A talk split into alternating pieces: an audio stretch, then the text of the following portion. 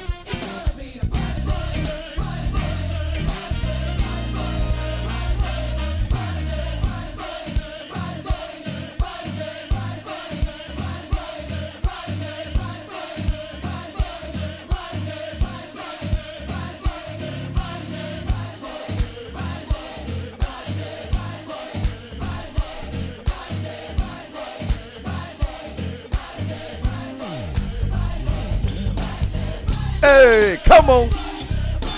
Yep, you know what time it is. Come on, it's Friday. It's a good day. It's a great day. Come on, it's a blessed day. We're going to start it out right. Listen, it's a good day. It's a blessed day. It's an acceptable day. It is the day of the Lord. It's a beautiful day in God's neighborhood. So, babe, what does that make it? A brighter day. Come on, you you better give yourself a hand. You, you you started off all right. Come on, you making me real happy, real proud right now. Listen, she said it best. It's a beautiful day in God's neighborhood, and she hit the cue right on a Friday. That means it's really a brighter day. Come on now. Listen, if yesterday was a bit dark and gloomy, know that today God is thinking of you. Truly. Listen, this is Prophet Jay. Prophet is Phee. And this is Brighter Days in the Morning. I'm just one half of the Brighter Day Morning Show. Guess what? All by myself. I'm not that good flying solo, but I tend to think we make a dynamic duo. We like two peas in a pod, not twins, more like Twix. We give you something sweet, but some real substance in the mix. That means you gotta chew on what you heard and what you learned. And guess what? It's always Christ's perspective. And listen, I, I just said Christ's perspective.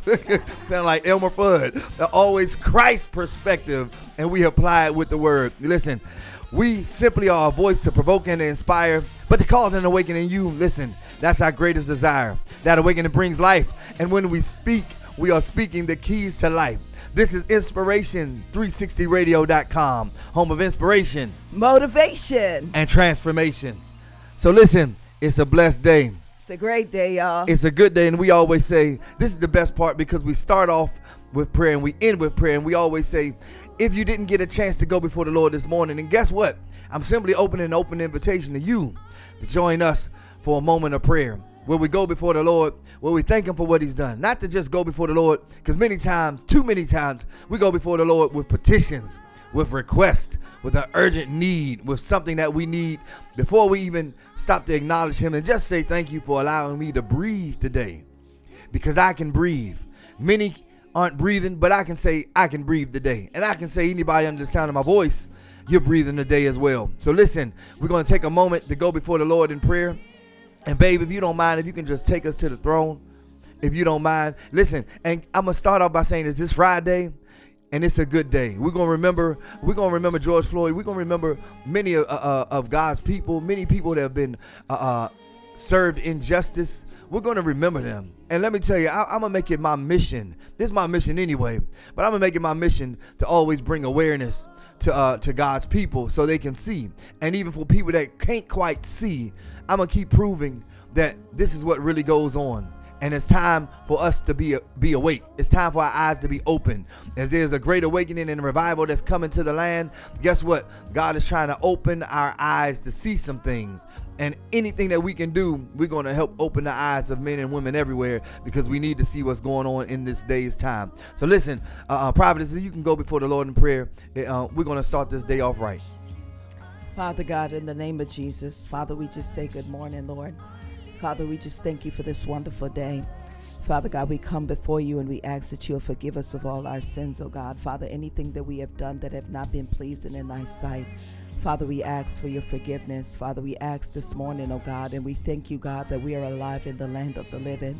Father, we thank you. It's by your grace and your mercies, oh God. So, Father, continue, oh God, to move by your spirit, oh God. We thank you, God for all the things that are happening, oh God. And Father, help us to have an attitude of gratitude even in the midst of everything, oh God, even in the midst of the chaos. Father, we thank you, God, that what the enemy meant for evil, God, you will turn it around for our good. And Father, even in these times, oh God, we see, oh God, a tragedy even being turned around. We see things are are happening. We see in countries and people of all nationalities coming together, standing in unity for justice and for peace in the land. So, Father, we bless you this morning, God, and we thank you, God, that their hearts, oh God, are filled with love and filled with compassion, oh God, in the name of Jesus Christ. And so we bless you, God, for Father, we know that united we stand and divided we fall. And we thank you, God, that we will stand in unity, stand in peace, oh God. Stand, oh God, looking beyond the boundary of race, oh God, looking, oh God, up to you, Father, because you came and to seek and to save all those that were lost, oh God. For you said, For God so loved the world that he gave his only begotten Son, that whomsoever believeth in him should not perish, but have everlasting life. And Father, we thank you this morning, oh God, for the peace of God that surpasses all understanding. We thank you, God, for the peace, oh God, that you will release, oh God, unto the families, unto every person that is affected by this tragedy in the name of Jesus Christ. Father, you said your peace, oh God, you give unto us, oh God, not as this world give us, but God, we thank you, God, that we can trust in you, oh God, to give us the peace, to secure our mind, to secure our emotions in the name of Jesus Christ. And so we cover everyone under the blood of Jesus Christ. We even pray for those that are protesting, oh God. Father, we're praying that no other life will be lost, oh God, in the name of Jesus Christ. Father, we're praying for the mother, the grandmother, the person at home, oh God, uh, that is grieving, oh God, that is uh, feeling anxiety and stress and worry, oh God, even by what has happened uh, to George, oh God, in the name of Jesus Christ. We're praying, oh God, that no one, that there'll be no sickness or disease that will come upon them in the name of Jesus Christ. Father, heal the brokenhearted, cover them under the blood of Jesus Christ. Father, wipe the tears away, oh God, give them strength on today in the name of Jesus Christ. Father, remember your people, oh God, as they're going through a difficult time, oh God, help them, oh God, those that are grieving, those that are mourning, oh God, those that are just feeling the hit, oh God, and the trauma of this situation. And Father God, we're praying this morning, oh God, even though that George could not breathe, we're praying, oh God, that they can breathe and make a difference in the earth in the name of Jesus Christ. Father, continue to give us strategic ideas, oh God, uh, how to get up, how to protest, how to uh, get lost to change, oh God, in the name of Jesus Christ, that this thing, oh God,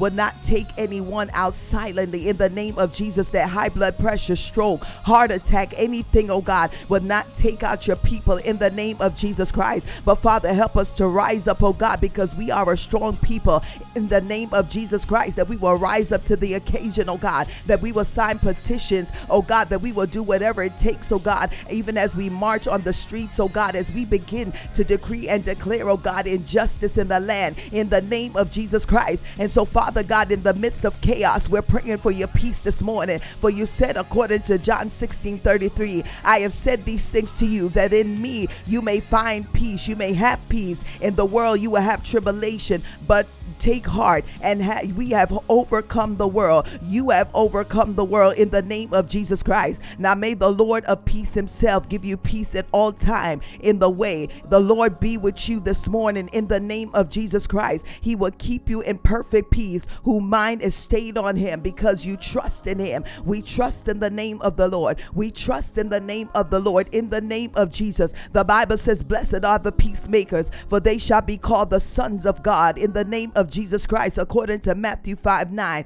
If possible, so far as it depends on you, live peaceably with all in the name of Jesus Christ, and let the peace of Christ rule in your hearts, to which indeed you are called in one body, and be thankful, casting all your anxiety. We come against the spirit of anxiety, we come against the spirit of fear, we come against the spirit of hatred and malice and bitterness and rage and anger this morning in the name of Jesus Christ, casting all your anxiety anxiety on him because he cared for you in the name of Jesus Christ. So, Father, we come before you this morning to pour out our worries and our anxieties and our fears and our and our disbelief, oh God at your feet, oh God. Father, we're claiming and we're declaring, oh God, your promises for the blessings, oh God. We're asking, oh God, that you would give us all strength, oh God, to handle this situation, oh God, in a peaceably and a reasonably manner, oh God, even as his family, oh God, is asking for peace in the name of Jesus Christ. Father, bring peace into our soul that surpasses all of our understanding, oh God,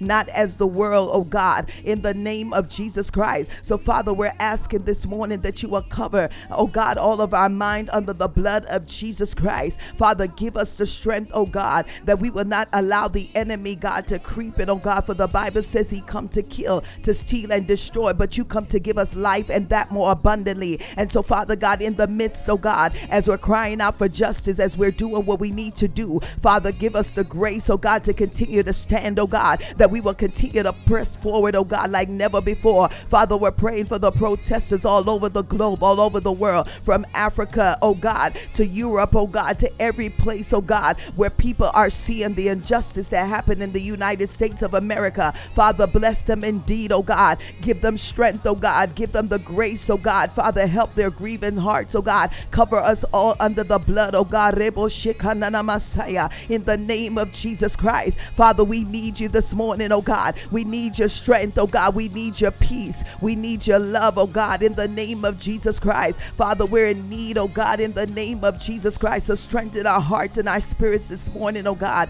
Even the fatigue, oh God, the constant, oh God, reminder of what happened in the name of Jesus Christ. Father, let his name never be forgotten, oh God, in the name of Jesus. Father, remember his daughter, remember his siblings, remember his entire family, God. Continue to give them the grace that they need, oh God, in the name of Jesus. Father, we thank you for everyone that is stepping up, oh God, and providing support and pouring into, oh God, to different funds, oh God, even to make sure his daughter go to college, oh God, in the name of Jesus. Father, continue to bless them, enlarge their territory, expand their borders in the name of Jesus Christ. Father, we thank you that you are Jehovah Jireh. You are our provider. You're our way maker. You are our miracle worker. You're the balm in Gilead in the name of Jesus Christ. And Father, we thank you, God, that you are your love, your healing, your grace, oh God, will be upon your people this morning. Continue to surround us, Almighty God. We bless you, oh God, and we give your name the praise, oh God. We thank you for your abundant mercy and your grace and your faithfulness towards us in the name of Jesus Christ. So, Father, continue, oh God, to release your peace in our minds, our body, our soul, and our spirit, oh God. We want to be healed, oh God. We want to be healed, oh God, from this thing in the name of Jesus, God. But we want to see justice, oh God, justice in the land, oh God. And Father, we thank you, God, that even his life, oh God, has bring about exposure, oh God, to all the wickedness in the land in the name of Jesus Christ. And Father, we thank you, God, that you said there's a time and a season for everything, oh God, in the name of Jesus Christ. So, Father God, let us embrace the time of grieving, oh God, the time of frustration in the name of Jesus Christ. But God, we thank you, God, that there's a time when their justice will be served, oh God, in the name of Jesus Christ. We're thanking you in advance, oh God, that there will justice, that there's going to be a time, oh God, when things will begin to turn around, oh God, as our voices are being made known, oh God, that we will not be silenced anymore, but we will begin to seek, oh God, we'll begin to speak up like never before, we'll begin to march, we'll begin to, oh God, our voices will not be silent like his voice was shut down in the name of Jesus Christ. So, Father, we bless you on this morning, oh God. We thank you, God, that you are the Prince of Peace, you are the bright and morning star, you're the light lion of the tribe of Judah in the name of Jesus Christ. Oh. God, I pray for the youth and the young adult. I pray for every young boy and every young girl, oh God. Oh God, that have seen this, oh God, that their hearts are crying out this morning. Father, heal and touch their hearts, oh God. There's so many young black men, so many young black girls, even the whites, oh God, so many people coming together in unity, Father. This is a different day and it is a different time, oh God, and it is true, Father, oh God, that people are coming together and they are realizing, oh God, that this is wickedness and this is evil, oh God. And I thank you, God, that there is unity amongst different nationality, God, that they're looking, oh God, to see, oh God, that there has been an attack on the black race and on the black men, oh God. And there are so many, oh God, that are behind bars that have been accused falsely. And so we even pray for them, oh God. We're praying for this system of evil, oh God, in the name of Jesus Christ. We're praying for every black man that have struggled all their life, oh God, that they felt, oh God, that they had no way to progress in life, oh God, because of the restriction, because of the hatred, oh God, towards them in the name of Jesus, that they haven't been able to be good fathers,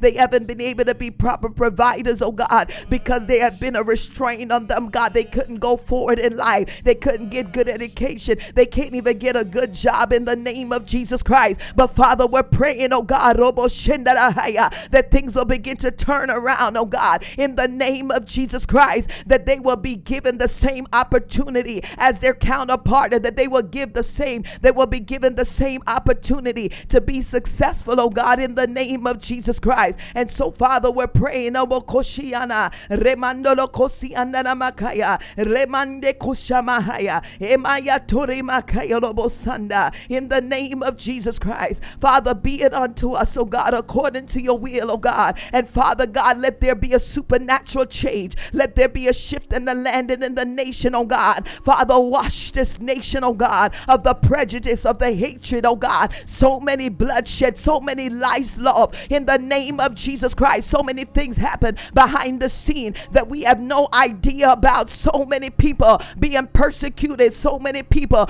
being beaten, oh God. In the name of Jesus Christ, God, we're praying this morning, oh God, that the hatred in the land will be washed away. Father, that our voice will be heard on high like never before, oh God. Let us sound the alarm, oh God. Hallelujah. In the name of Jesus Christ, like a watchman on the wall, let us sound the alarm in the name of Jesus Christ. I pray, oh God, that people will begin to rise up, even in corporate America, that they will begin to sound the alarm, sound the alarm, oh God, of the injustice, oh God, even with salary differences, sound the injustice in the healthcare system, oh God, sound the alarm in the schools, sound the alarms, oh God, in our community, sound the alarms in the grocery stores, sound the alarms, oh God, of racial injustice in the land, in the name of Jesus Christ, in different department stores that you're going, oh God, where you're being monitored because of your color, in the name of Jesus Christ. Father, let the alarm be sound, oh God, that there is racial injustice in the land and it is targeted towards the black people in the name of Jesus Christ. Father, sound the alarm. We're sounding the alarm this morning in the name of Jesus Christ. We're sounding the alarm. We're sounding the alarm. We're sounding the alarm like a watchman on the wall in the name of Jesus Christ that there is so much discrimination. There is so much racism. There's so much prejudice wherever we go, Father, in the name of Jesus Christ, that our people cannot get a break in the name of Jesus Christ. Whether you're rich, uh, you're still being looked at. Whether the way you dress, the way you look, oh God, in the name of Jesus Christ. So we're praying this morning that justice will prevail, that justice will be prevailed, not just in America, but when you go to Europe, when you go to Asia, when you go to China, wherever you go, God, that we are not being judged by the color of our skin in the name of Jesus Christ. So we're praying this morning that justice will prevail in the land in the name of Jesus Christ. Justice. eh, imandarekurabasaya. Father, even remove it amongst our own people, oh God, where we choose to treat our lighter skinned brothers and sisters differently than our darker skinned brothers and sisters. Father, erase it, oh God. Remove the hatred, oh God, all across the board in the name of Jesus Christ. And let people, oh God, Father, even you, Father, you didn't choose people based on what they look like. You search the heart of man. Father, help us to remove that hatred, oh God, where we look at skin color, when we all have the same blood running through our veins in the name of Jesus Christ. So, Father, we're asking, oh God, in the name of Jesus Christ, that your will will be done in the land in the name of Jesus Christ. As young boys, as young girls, as teenagers, as adults, as seniors, as we all come together and begin to rally, oh God, holding hands, one in one, black and white, Chinese, oh God, Asian, whatever race we are, God, to understand, oh God, we have the same organs in our body, we have the same red blood running through our vein. The only thing that is separating us is the color of our skin in the name of Jesus Christ. So, Father, we're praying this morning, oh God, that there will be a renewing of the mind in the name of Jesus Christ, that love will prevail, that peace will prevail, that justice will prevail in the name of Jesus Christ. Father, do it for your glory and for your honor. There is time for change in the name of Jesus Christ. There is time for change.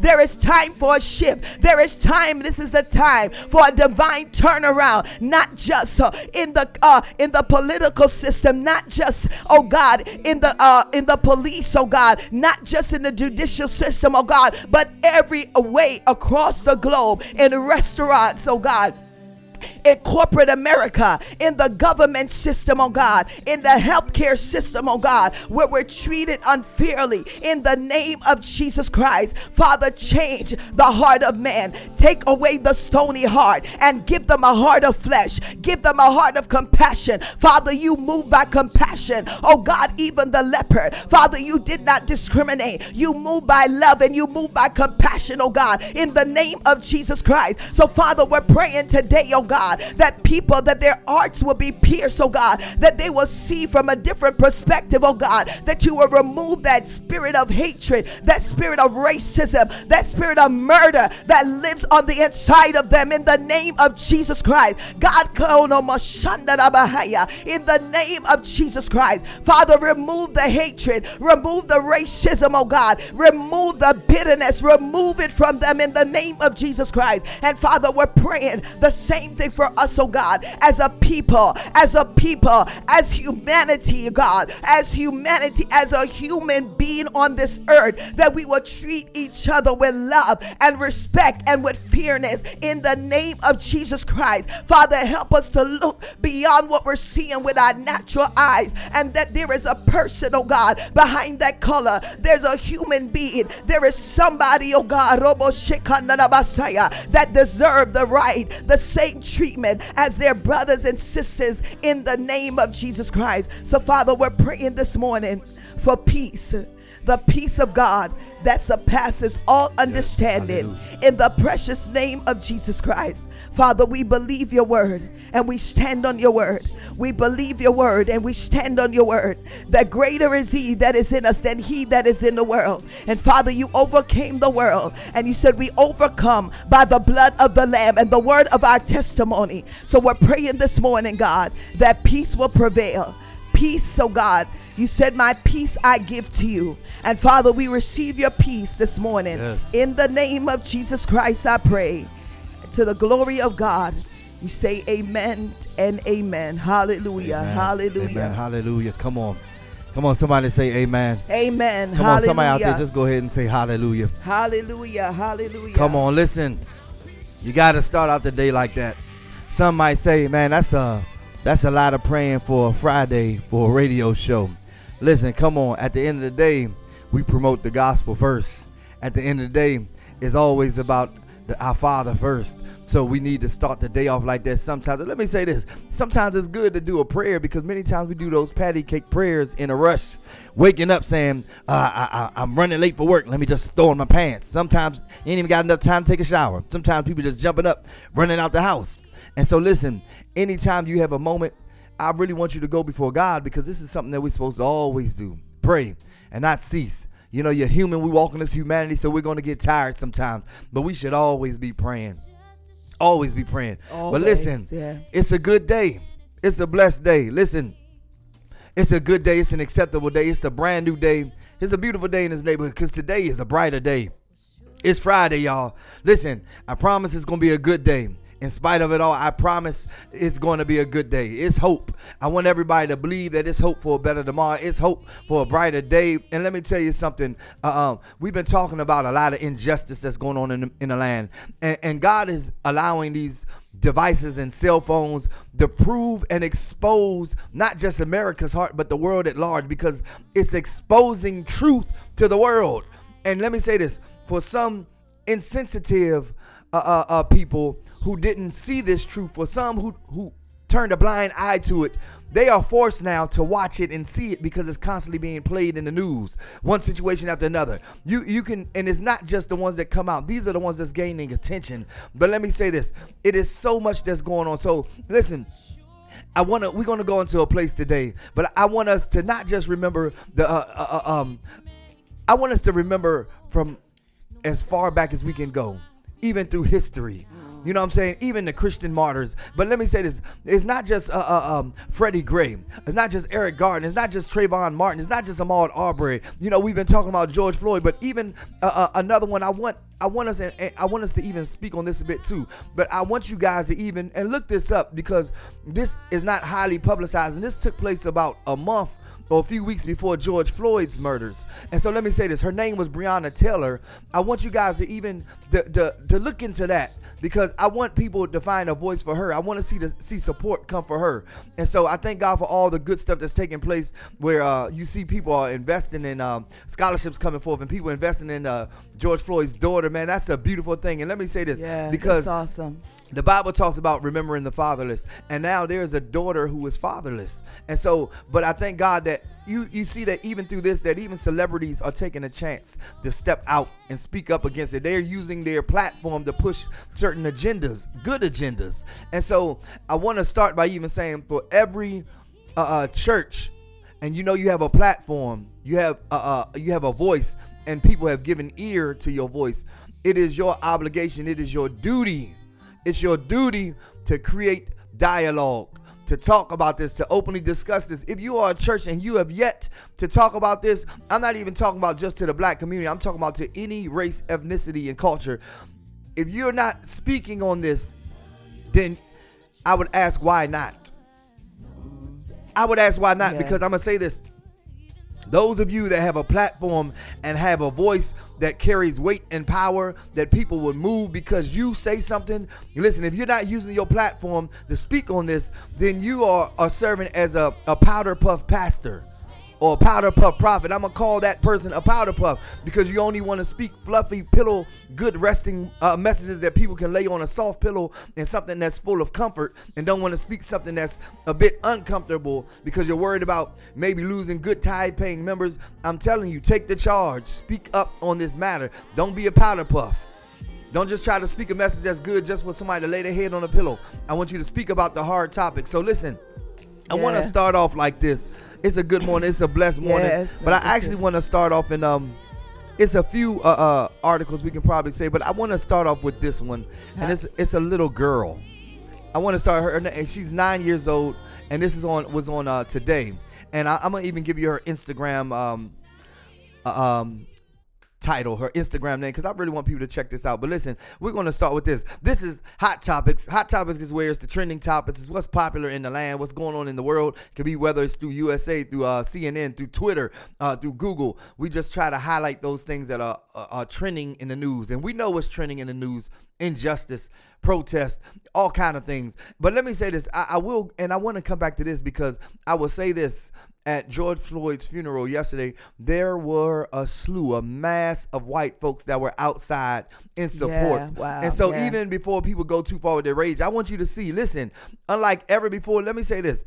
It's like people are seeing. People are seeing the injustice. And when you see like Caucasian brothers and sisters on the side crying, let me tell you, listen, don't say this is just fake. They're just doing this. Uh, listen, there are some people that really care. And so now let me say this. This article is entire titled "We the Kids Need Answers." That's powerful uh, Wow. uh, alone just the title. At nine years old, Havana Chapman Edwards is already an activist who encourages her peers to speak up and speak out. Listen to this. Train up a child in the way they should go. Boy, I tell you, this is this is how you want to train your children to speak up and to have a voice, to make their voice heard. So let me read this. The young activist joined the march in Washington, D.C. and shared a poem at the Kid Lit rally for Black Lives on June 4th, hosted by best-selling author Kwame Alexander, Jason Reynolds, and Jacqueline Woodson by Havana Chapman Edwards. Havana Chapman Edwards is a nine year old U.S. diplomat who first gained national attention in 2018 when she was the- only student at her elementary school to participate in the national walkout protesting gun violence. She's a passionate, passionate community organizer, philanthropist, public speaker, and humanitarian, as well as an actor and model. She's only nine. When you start this young, you're going to be great. My name is Havana Chapman Edwards, and I am nine years old. My family and I are U- United States diplomats, and we currently live in Germany. I've lived in six different countries and visited more than 30 countries. So I have fir- seen firsthand that racism against black people is a global issue. And so this is her her uh, uh uh, I'm gonna read her poem, but her Instagram name is called the Tiny Diplomat. Wow. The Tiny Diplomat. Listen to this. It says uh, uh this was uh one of her posts on her Instagram page. They kill our dads and then make fun of us for not having one. When do we go from cute to dangerous? We have the right to be free from violence. We have the right to live. First photo of me and my dad in March 2018. Second photo two days ago in DC. And so, if you can understand, she posted a, a photo of her uh, uh, with her dad, and she posted a photo, and this picture has cops with looks what looks like guns or whatever it is, some kind of uh, uh, uh, I don't know if it's a rubber bullet gun or something. It's pointed like at, at her dad's face with her on top of his neck, and they're like this close. Look at this. Look at this picture. You can go go to the tiny diplomat, and she's just there. So anyway, Wow. I want to read this. She said, "My dad and I wrote a poem together that I would like to share with you." My ancestors were kings and queens. You know what I mean? Then others sacrificed and died to allow us to have better lives. No matter how hard the world tries to leave people like me behind, we still rise. Dreaming to be on top of the world, wonderful time to be a girl. Confident and strong while moving along, this is where I belong. Think of me when you have the opportunity to vote in your community. Don't try to stop me. I have a dream that you can't see that keeps flying free. I have five questions for you.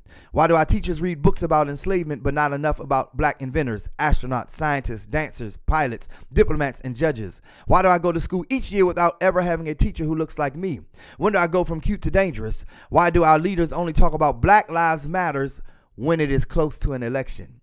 Why do I have to live with the fear that my brother and my dad might not make it alone? We, the kids, need answers.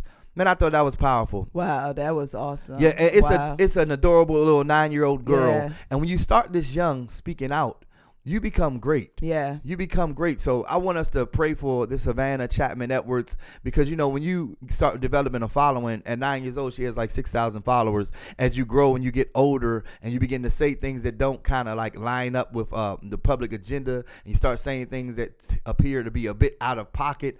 You know, people start sometimes looking for you. Yeah. And so we're gonna cover her in prayer. Her name is Savannah Chapman Edwards. You guys can look her up. Uh, it's called the. Ti- She's called at the Tiny Diplomat. I think I that's, love it. that's like the cutest thing. That's so cute. Yeah. So yeah. So um, yeah, yeah, that's cute. You know, because the funny thing is, I was asking, I was talking about, you know, wanting to uh, go downtown and do the protest with our daughter Gabby is 12 years old, um, and so she was like, "Yeah, I wanted to go to mom," and I said, "Really?" I said, um, I said, with all, you know, even when people break out and begin to do violent thing, you still want to go. I said, what if you got shot or got hit by a rubber bullet or something happened? And, and she literally was like, you know, it will be worth it for the cause.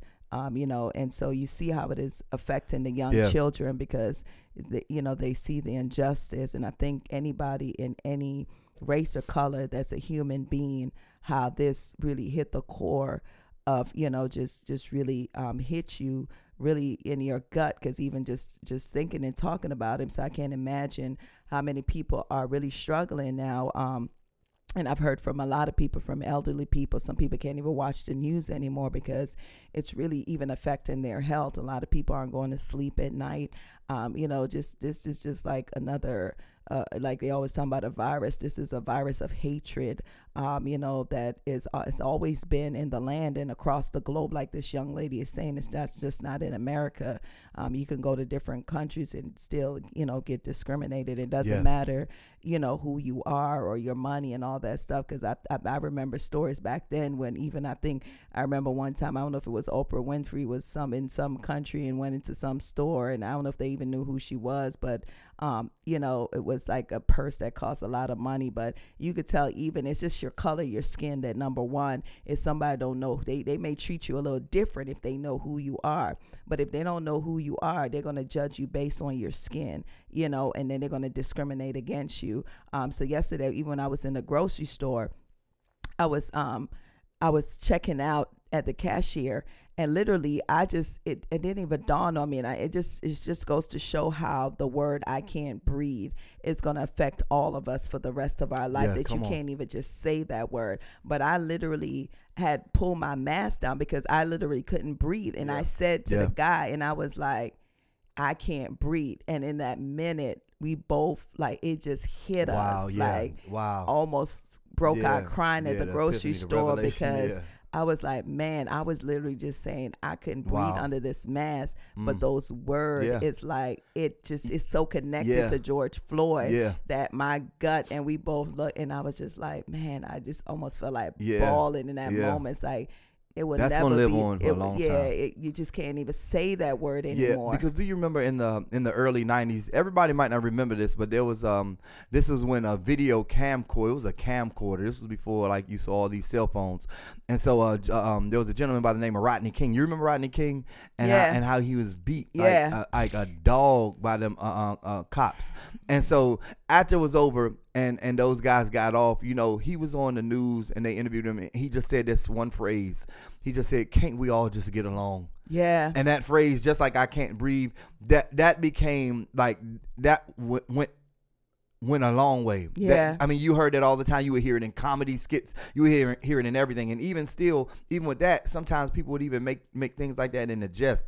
A man that was seriously beat up, and you can see on comedy skits where where people would still be like uh, making jokes concerning, can't we all just get along? But it stemmed from a black man who was beat like like a like a I mean dogs some dogs aren't even uh, uh handled the way this man was handled. Yeah. And so uh he said Can, can't we all just get along? And that was a statement that resonated for a long time. If we say that to this day, people from our generation they don't know where that comes from. Can't we all just get along? Yeah. You know what I'm saying? It's like uh certain phrases and comments they just span a lifetime. So when you hear this, I can't breathe. Let me tell you, every time you say that now, it's like honestly, even when I, I was um uh, uh, thinking about a song when I was putting on some songs, and um you know you are the air I breathe, and it's like man, it's, even playing a song like that, my mind is going to man, Yeah, uh, George wow. Floyd saying Yeah. how I can't breathe, Yeah. and so it's like even when you say that, and I was saying uh, I was going to Home Depot or someplace with Jay the other day, and we had our mask on. It was like 90 degrees, and I said, "Oh," I, I said, "Oh my goodness, I literally can't breathe right now." And even when I said it, I thought about uh, the whole situation. I'm like, "Wow, man, you can't even say that phrase without thinking about George Floyd." But you think about it, whenever you hear any comment of racism, it literally snatches your breath in that moment because you almost like, it's almost like you stop breathing for a second when you hear somebody call you the N word Yeah. or or or do something injustice at the workplace and wherever you are. Think about it. You you literally stop in, in that moment.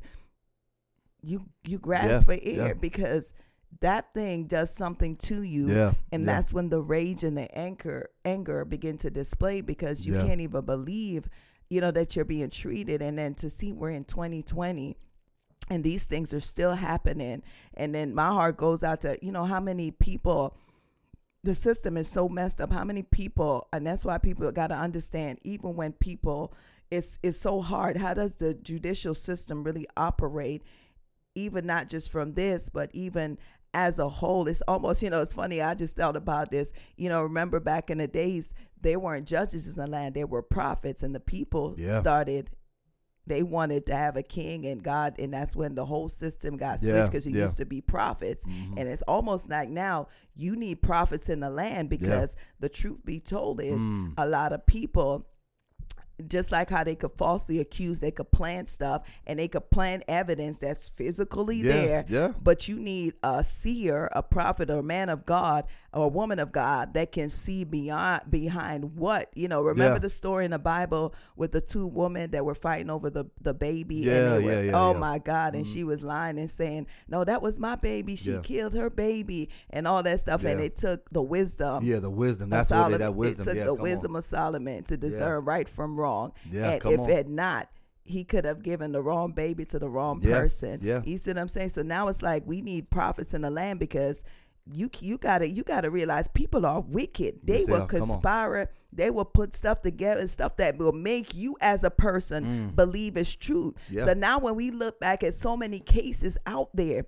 How many people are behind bars that is it's not even true? Yeah. Like the people with the right money and the right power, Yeah. they can set you up. They can set you up. You know, Yeah, I've been can. set up. I mean, Yeah, they can set you up Come and on. make you. That's why we, I thank God for God. for how now with DNA evidence, where it, and the thing is, there are men that are rotting in jail because of a lie, because of one thing that somebody said, and and even with alibis. I mean, it's story after story. I don't even have to name one. I can name three right now, but just to name, just to name it, it's been story after story. And listen, all it takes, and it's been taking like that, like you mentioned. I'm sorry, like you mentioned on Monday about that lawyer that took it upon himself to find justice for a dead boy Yeah, it, he took it upon himself because this wasn't doing nothing for his pockets, but it, the story moved him so much that he took on justice for a dead boy who couldn't speak for himself, and he came up with overwhelming evidence to put the uh, parents behind bars. And so, let me say this: sometimes there are innocent people dying, like the little dead boy that was abused, but they're dying in prison, a new form of slavery, dying in prison, and some many are innocent. Yeah. And, and even many have some uh, offenses that they don't get the same uh, level of, of prison time that even some of their uh, um, Caucasian counterparts will. And listen, if you don't want to hear that and believe that, go do your own survey and studying. And this is Or one- treatment. Yeah, yeah, yeah. But and so and then my point that I want to make is that is that you'll see this uh, uh, uh, uh, I was talking about those in prison, but you'll see the ones that are rotten in prison. All it takes is one lawyer, one person to say, "Listen, man, I'm gonna just look into this just to see." And this is what's been happening. But they need more help. So you've been seeing more people looking into uh, uh, where there's some been some guys that still been in prison for 25 years, saying, "Man, listen, I'm innocent. I'm not taking a plea deal because I'm not doing it." There's some guys who say, "I'm not taking a plea deal. I'm innocent. I'm not. I'm not gonna take a plea." So guess what? They're serving full sentences. And guess what? There's been people going back now with DNA evidence and with things on the scene. They can go back and check. And now it's proving a lot of these guys. It's not by 1, 5, 10, 15, 20. If you start really looking, they're not always talking about this, but if you if you study and look into this stuff and research this stuff, you'll see that people are getting free because of DNA evidence. Because even when lies expose and can put you behind bars, that DNA is all the proof that's needed. Yeah. And so many of these guys are getting free, but it takes somebody who's willing to say, listen, because there are some lawyers who can care less. It's just about the money.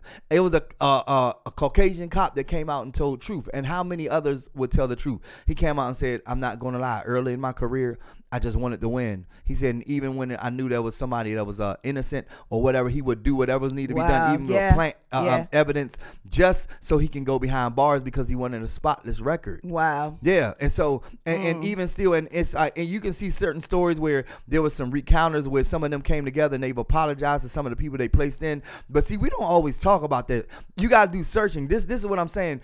And to um, as, uh, to the world at large, but I'm gonna focus on the land that I live in. To America at large, quote unquote, land of the free and home of the brave. You know, our Star Spangled Banner with you know four verses or if you will four stanzas, and we only sing the first stanza, but we don't even talk about it. So if I'm being honest with you, just like I was saying there, that there are many that are dead or in the prison, and there's and, and and nobody's fighting for them.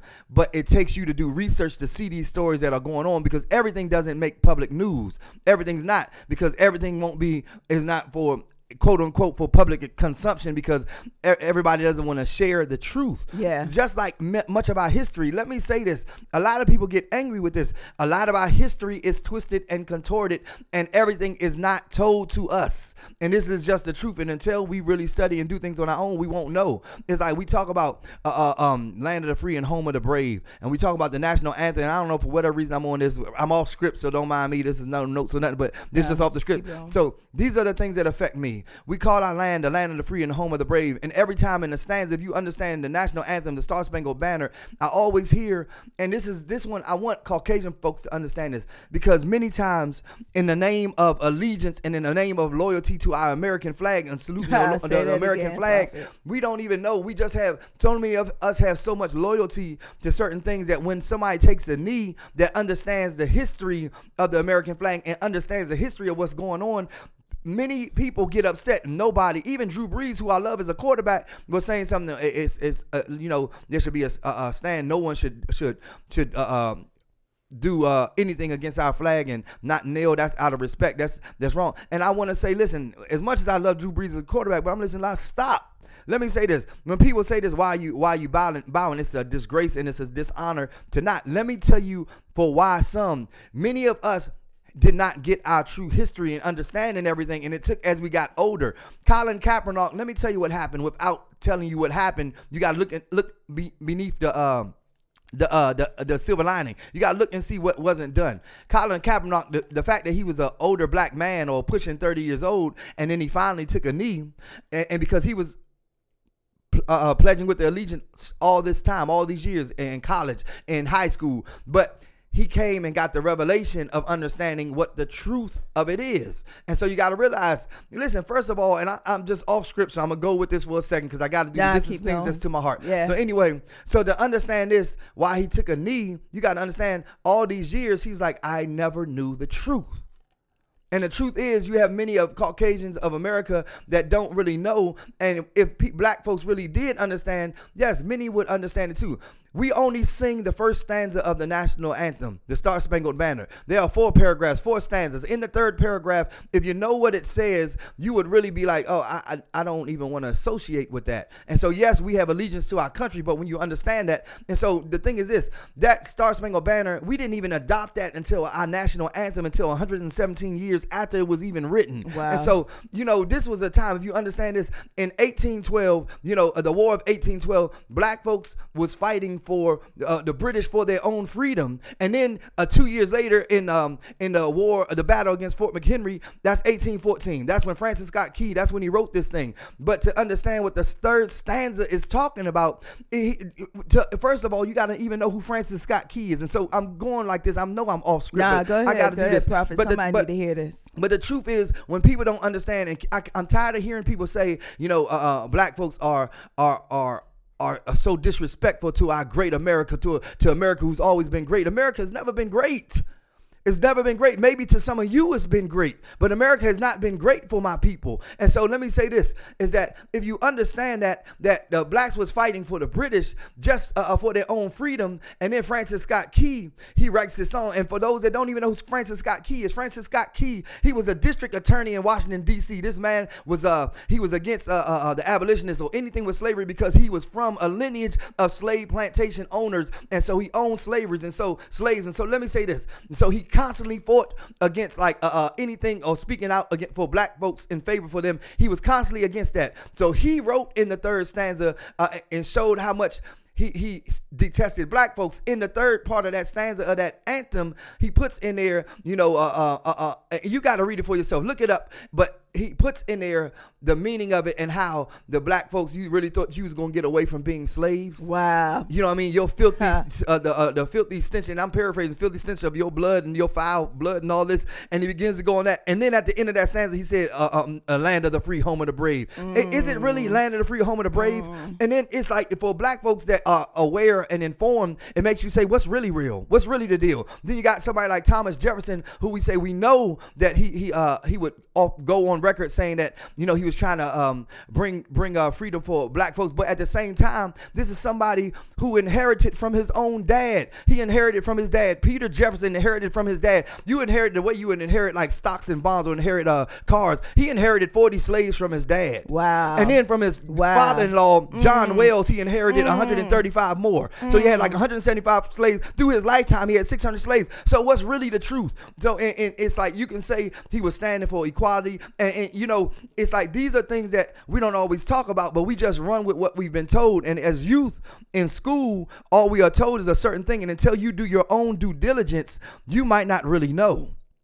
And so these things affect me. So what I'm saying is many times you got to begin to go and do your own research. You got to begin to go and do your own uh you got to begin to go and do your own studying. And so, you know, we all know how uh, Thomas Jefferson said, we hold these truths to be self evident that all men are created equal and that all are endowed by the Creator with certain unalienable rights. And that is uh, life, liberty, and the pursuit of happiness. Everybody knows that's Thomas Jefferson, the pursuit of happiness and, and created equal. But was that really the truth? And so, when you understand your history, you say, is this really the truth? How you gonna say all this and take stands for this, but you really, you, you know what I'm saying? You still uh, just a plantation owner.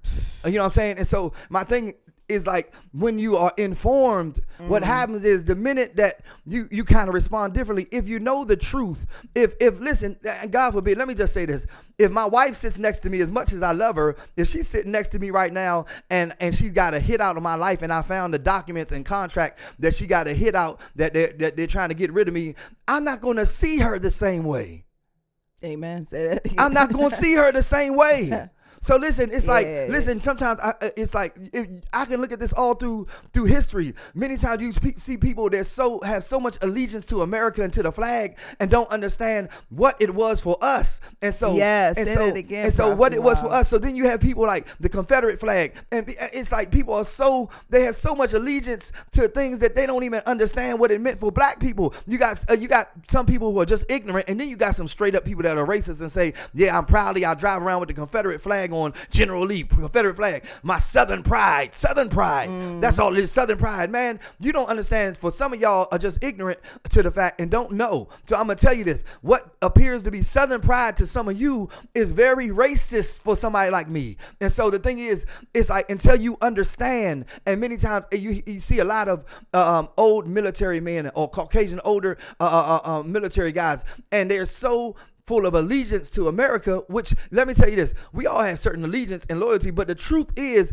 when you understand, it's like when you understand during all that time about the about the Harlem Hellfighters that didn't get no kind of honor and recognition and and many of them would come back after fighting and certain pl- things were won because of them and it's like they don't get no uh, no uh, no recognition. People like Harlem Hellfighters like Henry Johnson and people like that, it's like it's like they get recognized when they're long gone. And it's like, my God, it's like, does people see this? And the thing is, the truth be told, I can say all this. I can show you documented things in history and all this. And I ain't talking about just Google, some things in books and things. But my point is this, is that even with all of that, even with all of that, is that still enough to change somebody's heart? Because truth be told, people want to be the way they are. So I keep trying to let people know, listen, understand anybody. And guess what? Colin Kaepernick. Let me and uh, let me go to scripture for people that think that I'm just too in my flesh right now. Listen, the uh, the Bible says, uh, uh um, the Bible says. Uh, uh, once it's and I'm gonna paraphrase this.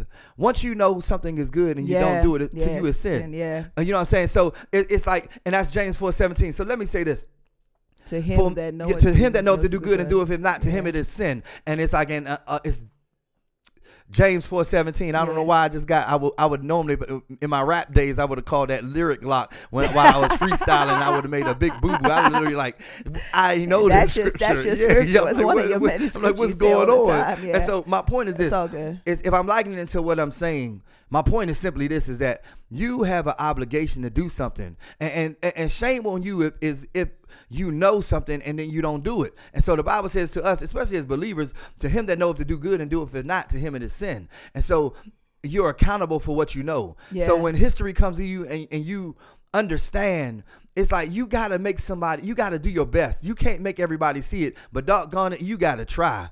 You gotta try. So my job is to bring awareness to people because many times even my young brothers and sisters um, and some of my old brothers and sisters have no idea. And we've been when i was a kid let me tell you something. Um, i was uh, pledging to the allegiance and i'm not telling you not to or to. I'm just uh, making you aware. Yeah. the decision is yours. But what i'm saying is that to understand and if you see somebody that's informed of history and during that time what it was is and then you would say well this wasn't even our anthem.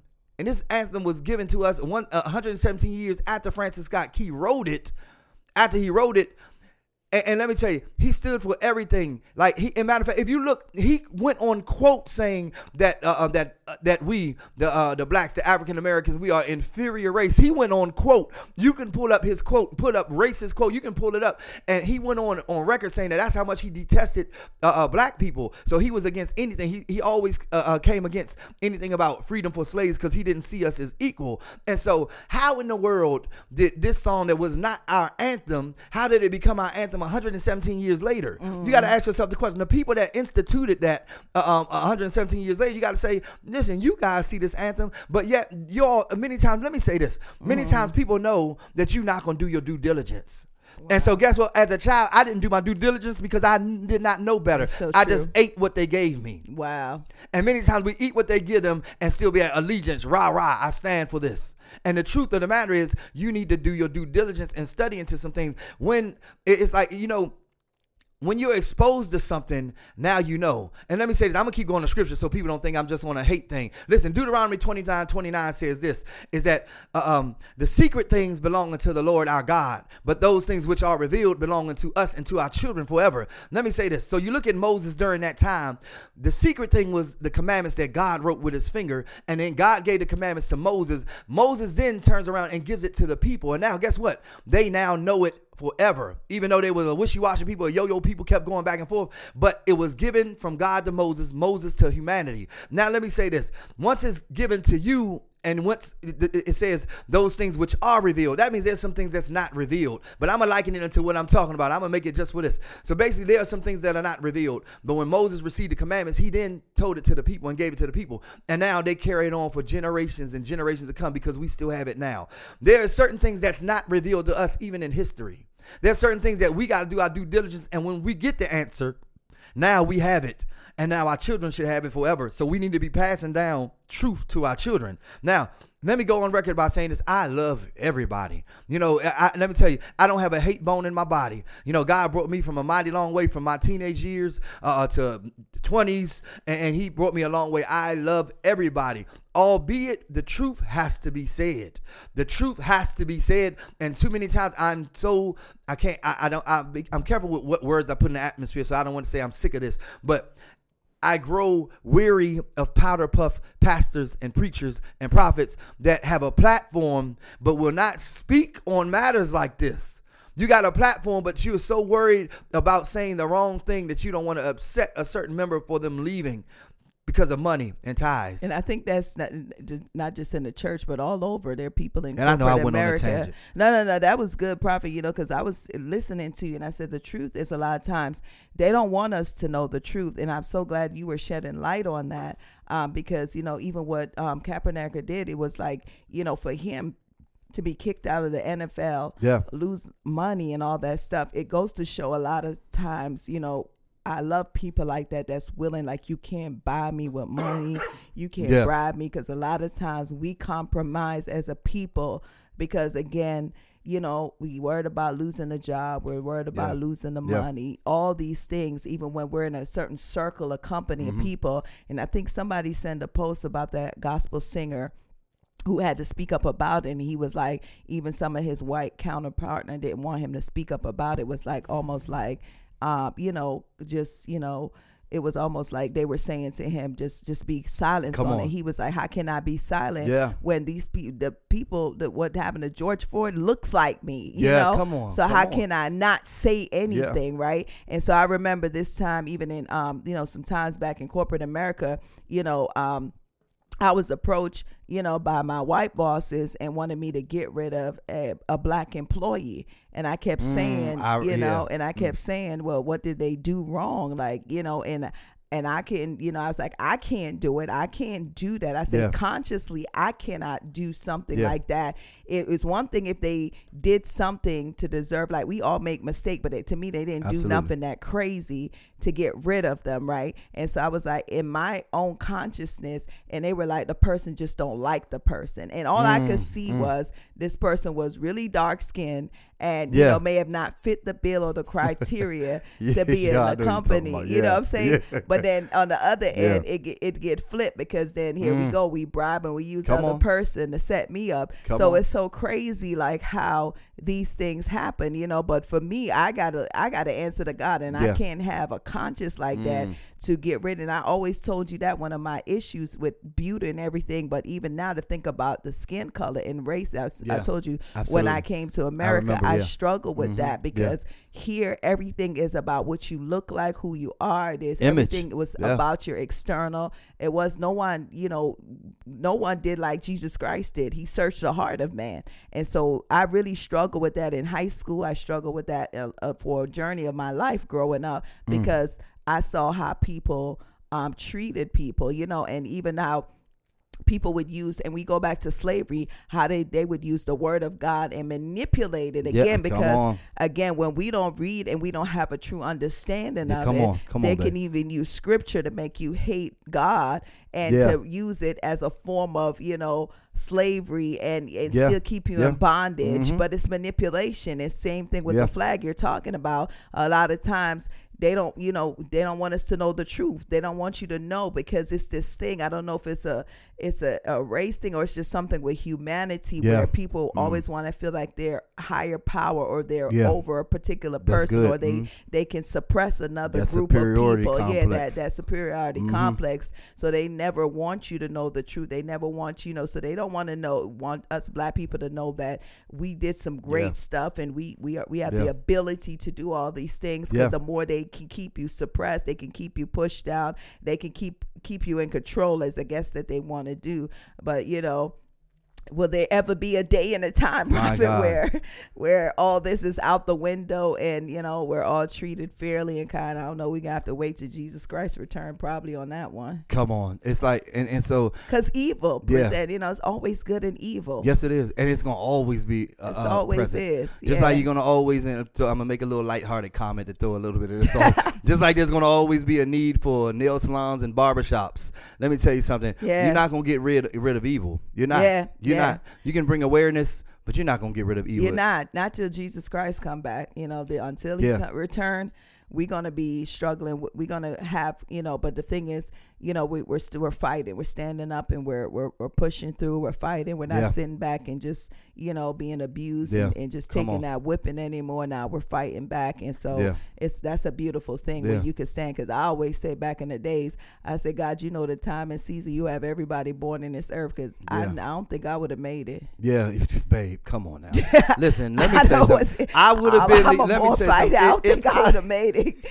if I lived in that time, but I'm taking somebody out before I go. Man, listen, listen. Yeah, that was before I had had, had Jesus Christ. Uh, yeah, that might have happened. But listen, I really believe if I lived in that time, I would have been the example that was made. They would have they would have killed me because there's no way that. And and the thing is, many times you're forced to deal with it because you might have children. You you Yeah. gotta you gotta you know what I'm saying. But listen, listen, man. Oh my goodness, when Yeah. you get me in this vein, this makes me want to go back. I can talk about the buck breaking that we don't talk about even in slavery times. People, see, we don't about talk that, about Prophet, this. yeah. God, it- this the show goes in a different direction. Like nah, this. but it's like, okay because people need to know. It's the mentality that's been handed down, and we don't realize we're not that free. We're not that long ago from Mm. being free because we're still not that free. Come on now, you see the LGBTQ community are coming into their so-called rights way faster than like black uh, uh, black people. people. You know what I'm saying? Are you kidding me? And so let me say this. That It's is like- true, it- let- right? Let, me say this, and they're likening it unto us, uh, like the civil rights movement of the blacks. It's not the same. It's and now let me say this.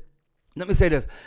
Uh, many times, and we're forced to uh, to break in public settings, in the marketplace, and in the workplace. And so, let me say this: many times, even when you want to say things, I told you, like when my boss was like, "Oh, he's a drug dealer," and saying that about me, and, and many times, you know, there's been times that I can lose my job real quick, and, and I Wow. did, and I would step up and say something that needs to be said, and I did do that. Yeah. But this particular time, you know, now I got a, a apartment, I got a little truck now, and I'm like, listen, I can't afford to step back and say something to my boss because I need to be able to pay my rent. Ain't that and crazy? so I'm forced to take some things, and so and my, my thing is this: is that many times throughout history, I mean, even in modern history, but even if you're looking at in slavery times, we were forced to take things because guess what? You can have a family. It could be slaves, a, a man with a family. He could be a big, strong man that no master would have wanted to see on a one-on-one fair fight. Mm. But many times, what would happen is they would uh, uh, make the strongest man an example. And see, the, the world doesn't talk about this. There was something called buck breaking. They would take the strongest black man that was in the in the in, uh, of the slaves, and then the master would come lay him across a log, pull his pants down, have have his own black brothers or black people hold him down while the master would rape him in front of the people. Jesus. And so it was a test to say, listen, we did this to your strongest man. This is what will happen. And many times that man would lose his dignity, felt castrated and emasculated mentally. Mentally. So the men as slaves, the, the, the masters would come and they would sleep with their wives, and there was nothing they could do about it. Nothing they can do about it. They had to take it for the sake of protection for their own children, for protection of their wife. They would have to take it. And many times you were forced to, yeah, you're going to just take it. You're gonna just take it and deal mm-hmm. with it. Yeah. And see, we don't talk about this. When you understand your history, yes, it's a danger because you can be enraged with few of hatred. Yeah. To know that Yeah. even with today. But the truth is, there is a lot of this that's trickled down. You know what I'm saying? It- you will see many times those that will be working in the house, they were favored, or you will see many of the of the of the women that would be in the house. And so they would many times sleep with them women, and the women would allow it, and then some of them women would get pregnant. And so then what happens? The complex of the light skinned, brown skinned, dark skinned girl. and Then ch- then then the ones that were the slaves that were working in the field, when they would see the, the daughters of a, of a black woman, but it would see the daughters of the master with the black woman, they would be a lighter skin, a fairer tone, and then it would cause anger and hatred for that child who would be in the house while they were out there. Uh, And, and that thing, people don't realize this, that everything trickles down. That thing has still had an effect even down to now because you know why? We're not that free. And so it's like you can still see in the day's time, you can see somebody can see you and, and say, uh, say, oh, you're this oh you're this and so my thing is we don't understand that there was buck breaking going on. And not to understand that did you know this? The way they do with dogs the way people love dogs there were breeding farms. And they would go by genetics. If it was a strong woman even if it was a mother and it was a strong son that was like 19 they would blindfold them and make the boy or the mother sleep with each other to breed a baby. And the boy would sometimes get his own mother pregnant because that's what they would do. Mm. And so you wonder why sometimes it spans down. When you you got got to know your history, but at the same time, it's some pain with that. Yeah, a It's lot of pain. And so for a long time, when my brother was studying black studies in Howard University, it was a lot of pain with it. When I started studying like the black studies, a lot of pain and rage Yeah. and anger. So Yeah. every time I went outside, I was like, man, I'm not afraid of you. Yeah. I'm not afraid of you. And guess what? I would walk in environments where there was like 15, 20, and I would look in all of them straight in their eye. And I realized, but it was a bunch of rage and anger. Yeah. And God had to put good uh, uh, Caucasian people around me. And he did when I was in the government. That let me see, you know what? Everybody's not the same. Yeah. And that took me for a different journey. And I began to get around uh, uh, the culture of those that were in contemporary Christian music, uh, CCM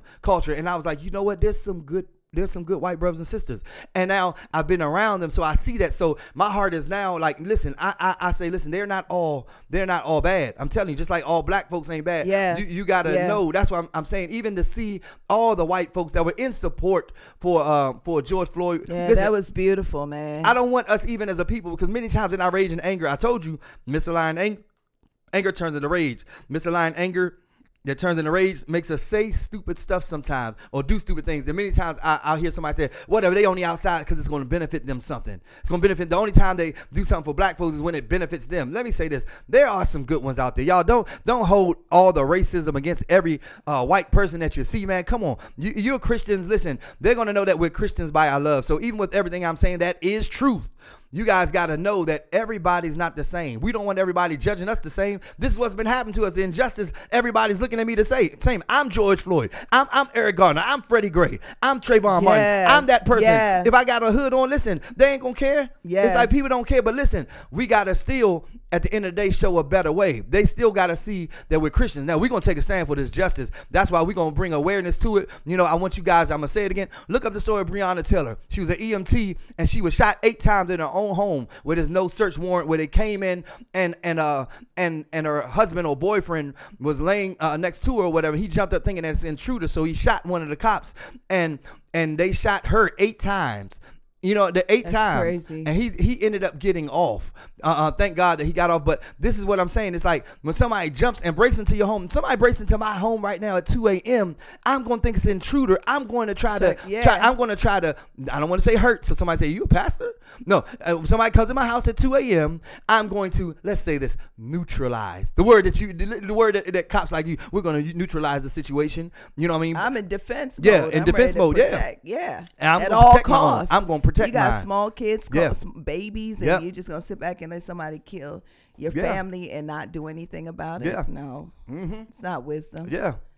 Yeah, Yeah, listen. wow. Yeah, yeah, listen. This is the truth. And so even when you was talking, um, talking, babe, you were talking. It, it just sounded like uh, when you were saying, you know, it's going to ever change. It sounds like hope. So I'm gonna take the moment since we off script again. You know how we? Hey, this, is, this is how the flow is. Listen, Hey, we, yeah, we ain't on, on. Yeah, Holy Ghost. It ain't Holy on- Ghost. Oh, yeah. So listen, it's, nine twelve. I'm gonna just make this moment the scripture today. It's a scripture Isaiah 40 30 based off of what you was even saying. I want to I want to say this 40 31 is like. But those who hope in the Lord will renew their strength. They will soar on wings like eagles. They will run and not grow weary. They will walk and not faint. And so, listen, I want everybody to begin to hope, hope in the Lord, and the Lord is going to renew our strength. So it doesn't matter what's going on. We're going to run, and we're not going to get weary. And it's so so easy to get weary while running and running this race. And sometimes, as a people, as Christians, as a body, and and in this season, as a community or the minority community, because it's, it's a lot of the minority communities go through. So we got to be able to run this race and not get weary. There's another scripture that um, I talk about, Jeremiah 29, 11, and we know that that's for I know the plans I have for you, declares the Lord, plans to prosper you and not to harm you, plans to give you a hope and a future. I want you to rest assured knowing that God is going to give you a, a plans of hope in the future. Yes. But we always talk about that. But let me tell you, there's a verse before that that talks about how, but you're going to be in 70 years worth of captivity. And we don't always talk Yeah, about that. yeah. But this is what Jeremiah the prophet had told the people, and the people, you know, they didn't necessarily want to hear that. Yeah. And the Lord had told told him, he told him a hard thing, and told him, man, present yourself before these kings. Go send these, uh, send, uh, uh, uh, he told him to create yokes, and he would send them out to the kings, and he told them put a yoke around you, and this is going to symbolize uh, what's going to happen for my people. And so basically, he went before the king, and so and he was a prophet, a true prophet of, of the Lord, the most relatable prophet in the Bible because the most. Uh, uh, for him, his life shows his humanity. He was bro- a broken man. A broken man. He was a young man who didn't believe in himself. He's like, I'm just a child. Nobody's going to hear me. You know, he's uh, uh, the prophet that wept. You can kind of see our lives uh, being relatable to Jeremiah the prophet. And so, and so then there was another prophet Hananiah. And so uh, Jeremiah had said what the Lord said, and so it was a hard thing. He said the hard thing to a king that, and you know he didn't want to hear it. Uh, let me plug this in, uh, shameless plug. I know, I know he's gonna It's plug it in. plug. I felt you. If you're spirit. next to a king, plug it in. a president, you better Plug be you in. better be the, the pastor, prophet, preacher, whatever, to say what the Lord is saying. The Lord had told Jeremiah, if you study chapter 25 through 29, you'll hear that the Lord said to Jeremiah, He said, Listen, go tell the king everything I told you. Do not diminish one word that I tell you. Because many times the Lord knows He can give us a, a true message, but sometimes the message might be a sting, and we might want to uh, uh, uh, powder puff it a little bit. Let me put a little bit of makeup on that, God. I'm put a little bit of uh, uh, um, uh, powder on my face. I'm put a little bit of powder on it because I want it to be fluffy and soft enough that the king or the president or anybody in, in command can handle this word. And so the Lord told him, Don't diminish what I tell you. And so basically, he told him that the children of Israel would go into captivity. But then there was another Hananiah, the prophet, that said what the people wanted. And so you got people that wrestle, What is God saying in this time? So Hananiah said, No, this will happen. This will happen. Uh, we will break the yoke off uh, uh, off uh, uh, the king of Babylon. We're going to break the yoke off, and it's going to be like this. And then he broke the yoke off of, uh, off of Jeremiah to prove this is what God is saying. And within two years, this is going to happen. Jeremiah simply sits back knowing that I'm a true prophet of God. He sim- simply sat back and like, Selah, amen. I wish it would have been so. And then God spoke to him and said, Listen, this Hananiah is going to die because he spoke what the Lord is not saying. And woe unto the person that speaks what the Lord is not saying. And we was talking about that last night in prophetic class. But listen, so when you get close to a king, you can't tell them what they want to hear. You know what I'm saying? It's like God allows men and women who are supposedly to be the voice of the Lord to get next to a king, to get next to a prince, to get next to close to a nation, to get next to a president, to speak what the Lord is saying. To, to speak, the prophet is to speak what the Lord is saying to the king. Not in your fear, speak what's profitable for you or easy for them to handle. You have to speak what the Lord is saying. And so let me say this we aren't to hate anybody in office, we aren't to hate our president, but by golly, you know, uh, let me say this. I said by golly, I know that's like 1960s, but listen, my God, but listen, somebody got to speak something truth in his ears. There are so called pastors and preachers that are around the president. Somebody has to tell him, listen, you can't say that. Uh, you can see the hand of the Lord, what the Lord would want to do, but somebody has to speak truth. Somebody got to speak some truth. Say it again, prophet. And let me go off the record, on the record, and say, I love everybody. Yeah, I love everybody. Yeah. But the truth sometimes is hard to digest. Yeah. Don't try to dissect it. Many times we're gonna try to dissect. You do all the dissecting you want. Go look up your history. I'm gonna Yeah. go back to that. Matter of fact, I, I just feel the need to just start going Martin Luther King on people. I'm gonna just start. I mean, I don't know. I, I might You just make. Yeah, I'm gonna just start pulling out just uh, quoting Martin Luther King quotes and just certain things. It's like it's we have to see a different way. Listen, so I want you guys to be encouraged. uh, Be encouraged. Listen, it's uh it's about 9:17 on Friday, and let me say something. This morning is flying by. Maybe my big mouth must really be running today because I'm like it's 9:17. It feel like it's 8:35. Now I've been talking that much. My goodness. Listen, babe, uh, we're gonna go ahead and do um Kingdom Business Spotlight. That's where we highlight our brothers and sisters in the kingdom. We're from the kingdom, so what better way than uh, uh, showing our representation of the kingdom by supporting those who are in the kingdom with us? That means we are brothers and sisters. Always say this we're sent from the kingdom here in the earth realm, and guess what? We are to locate our brothers and sisters in the kingdom. So it's a good day, and we're going to focus and highlight some of our brothers and sisters, and you can take it away, babe. Kingdom Business Spotlight. Today we have on the spotlight list is Divine Dishes. Paula John is the CEO and head chef, and she specializes in home cooked meals ranging from Caribbean and Southern soul food to smoothie fruit arrangements. Her services are available for weekly meal planning and catering events. You can contact her at Divine Dishes by sispaula at gmail.com. Ordained Touches and the Present Future Academy. Monica Johnson is the director and CEO of these businesses. If you are in need of curls, makeup, or for special events, custom wigs, or even getting your bundles, you can also visit her to get childcare. She has childcare services from 8 a.m. to 6 p.m. You can contact her directly to book your appointments and to tour her school. Her email address is the T H E present future the number 19 at yahoo.com. Compass Cuisine. Shawnee's Compass is the head chef who creates tasteful meals. She specializes in authentic Caribbean and American cuisine. She's available for all of your catering needs for birthday, parties, reception, repasts, office parties, and more.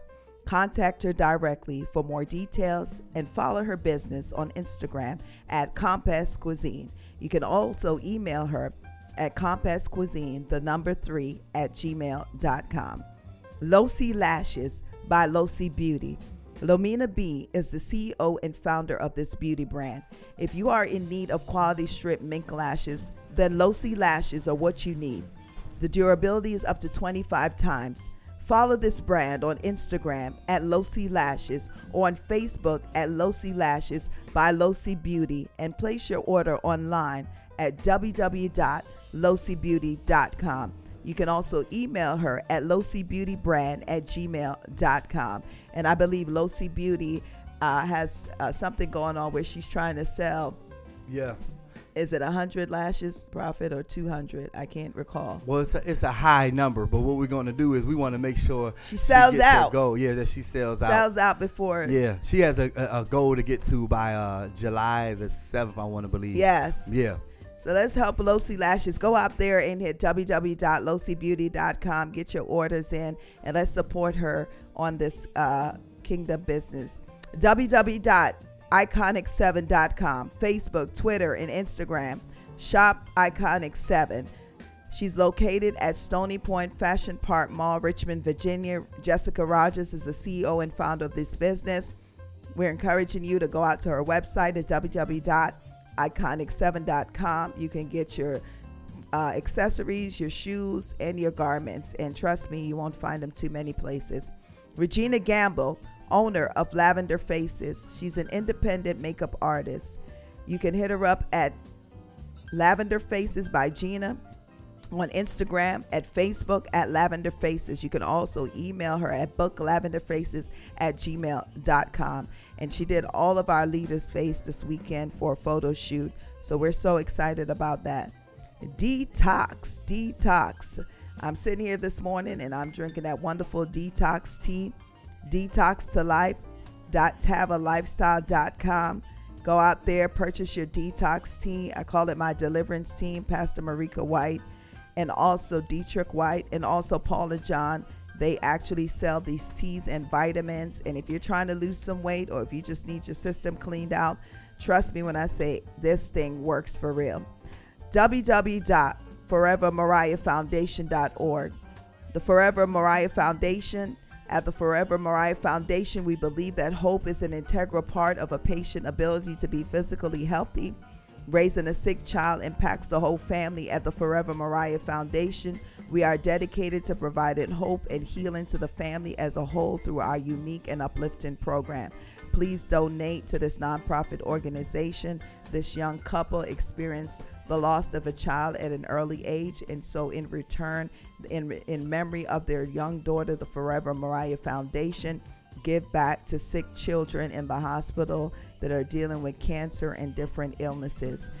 Manageshouse.com, www manageshouse.com. Aaron Rodgers is the CEO and founder of this business. If you are a church, whether small or large, and you're looking for somewhere, you're tired of those old spreadsheets, Excel, and whatever other database that you're using that can be complicated at the end of the year, Manages House is what you need. With this database system, you can store not only your giving, your tithes, your offering, you can also maintain a database of all your members and your visitors. And at the end of the year, with a click of a button, guess what? You can print out your statements. It's that easy.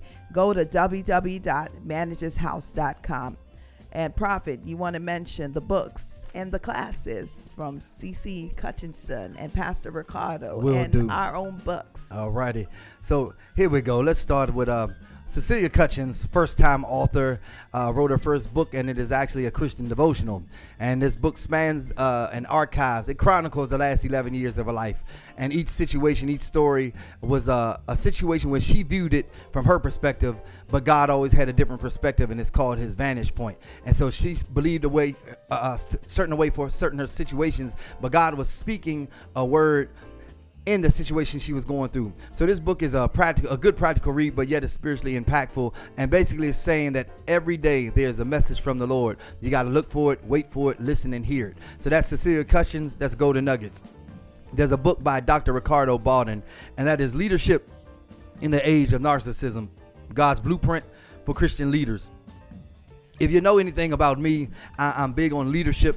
And so let me say this this is a well written book. And this is, let me tell you, this is a great mind. And I, I really don't take a, the time to really talk about it, but he is a, a great mind, man. He's an intellectual brother. He's an intellectual man of God. He's a pastor and he's a doctor, Dr. Ricardo Ba- Baldwin. And let me tell you something. You want to read this. If you're a pastor and you want good leadership, you got to be able to teach it. And what better way than to have a blueprint? And the best way is God's blueprint for Christian leadership. And so let me say this if you're a pastor, if you're an aspiring minister and you want to be working in leadership, you need to be taught good leadership. Sometimes you can carry something that's called innate leadership, but then there's something called learned. And so it's certain things that you can learn. And once you learn it, now you can pour it out and give it out to, to other people. And so I, I've always say this Deuteronomy 29 29, I was saying that earlier. The secret things belong to the Lord our God, but those things which are revealed belong unto us and to our children forever. If you've been given good leadership, guess what? Now that belongs to you forever. It's a part of you. It's engraved in you and engraved in your spirit. Now you can pass that on to somebody else and train up somebody to be a great leader. So listen. Leadership in the age of narcissism, God's blueprint for Christian leaders. Listen, my wife and I, in about a month, um, this book will be out, about a month and a half. Uh, Till death do us part, one love, two hearts. Listen, this book is all about God's love. It's about God's unwavering love. It's about our journey in this walk called uh, uh, marriage and, and Christian living. And even before marriage, how Christians should live, even being in a uh, relationship. And so this is going to be a good book. You want to check this out. It's going to talk about uh, um, about arguments, uh, uh, humility saving marriage. It's going to talk about stepchildren. It's going to talk about how to handle certain things, how to handle each other, how to honor each other. It's going to be it's going to be it's actually going to serve as a manual as well and i believe this is going to bless many listen i also say this uh, we started off this was week one of module two prophetic module, Module two, on yesterday. y'all. man we had a good time. It was a great class. And um, we have module one going on on mondays at seven o'clock. And so i'll say this. You have up until this coming monday to register for module one of the prophetic class the top school of the prophets. We also have shamar school of prophetic intercession. It's a shamar nation group on facebook page but then there's an actual school for uh, um, uh, uh, the prophetic intercession and how to be taught how to pray and that there's levels of prayer and there's strategic warfare and certain things that you need to know and understand and even we talk about different things that you will encounter. And so it's going to deal with deliverance and all kind of things of what to pray or what things to pray against. It's, it- it's something that everybody needs because the body should be prayers pray, prayer warriors. And so listen look out for those books look out for the classes. And listen i want to say that um, uh, this is kingdom business spotlight. This is where we highlight kingdom businesses. And listen, it's uh, uh one, Min- Minister Lamina was mentioning that she is trying to reach her goal by the Ju- July 7th because it is her birthday. It's her birthday, so she want to reach her goal. so her, listen, y'all. we, we want you all to to to. To, to sell out. We want you all to, to blow sell her it up, out, blow, blow it up her out, line. double, blow her mind. Yes, and we believe God's going to do it, and I, I truly believe that. And so, listen, this is Kingdom Business Spotlight. This is where we highlight, highlight Kingdom And Business remember, supporters. it's www.losibeauty.com. Please go out there and. Say buy that one more lashes. time. www.losibeauty.com. Go out there, y'all. Support her.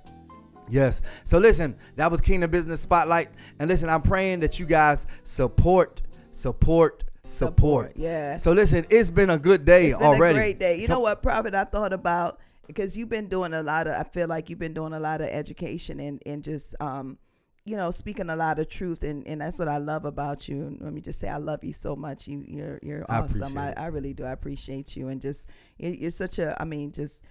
You always give the truth, and that's what I like about you. You you speak the truth. Doesn't matter who. Wow, she is. said she liked that about me. Cause let me say, let me. I I, gotta get no, no. It's. I'm about to say something real quick. You know, cause you, you, many people say I, I love them. We, we're instructed to love, but for somebody to say I like you, that's that's a good thing. Yeah. Uh, you know, it's a good thing. So my wife likes me. Everybody, somebody, she likes me, and that's Terrible. a.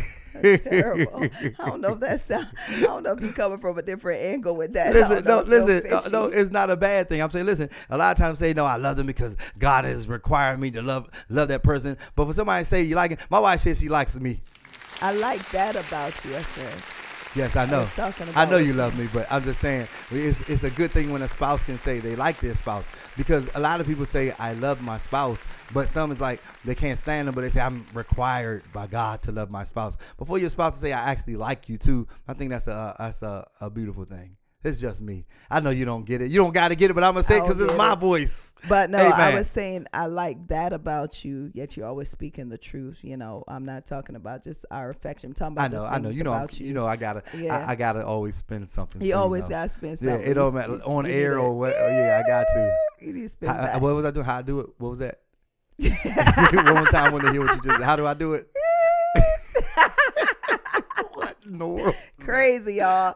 We just crazy, crazy in love over here. Uh. but no, I was saying that I like that about you that you're always speaking the truth and it's not, you know, you're not biased. It doesn't. Yeah. You're like you're always looking for truth. It doesn't matter if it's me or anybody. absolutely. And I feel like we should all live that because a lot of times we'll co-sign with somebody. We'll pick up with our family, our friends, even when we know they're wrong.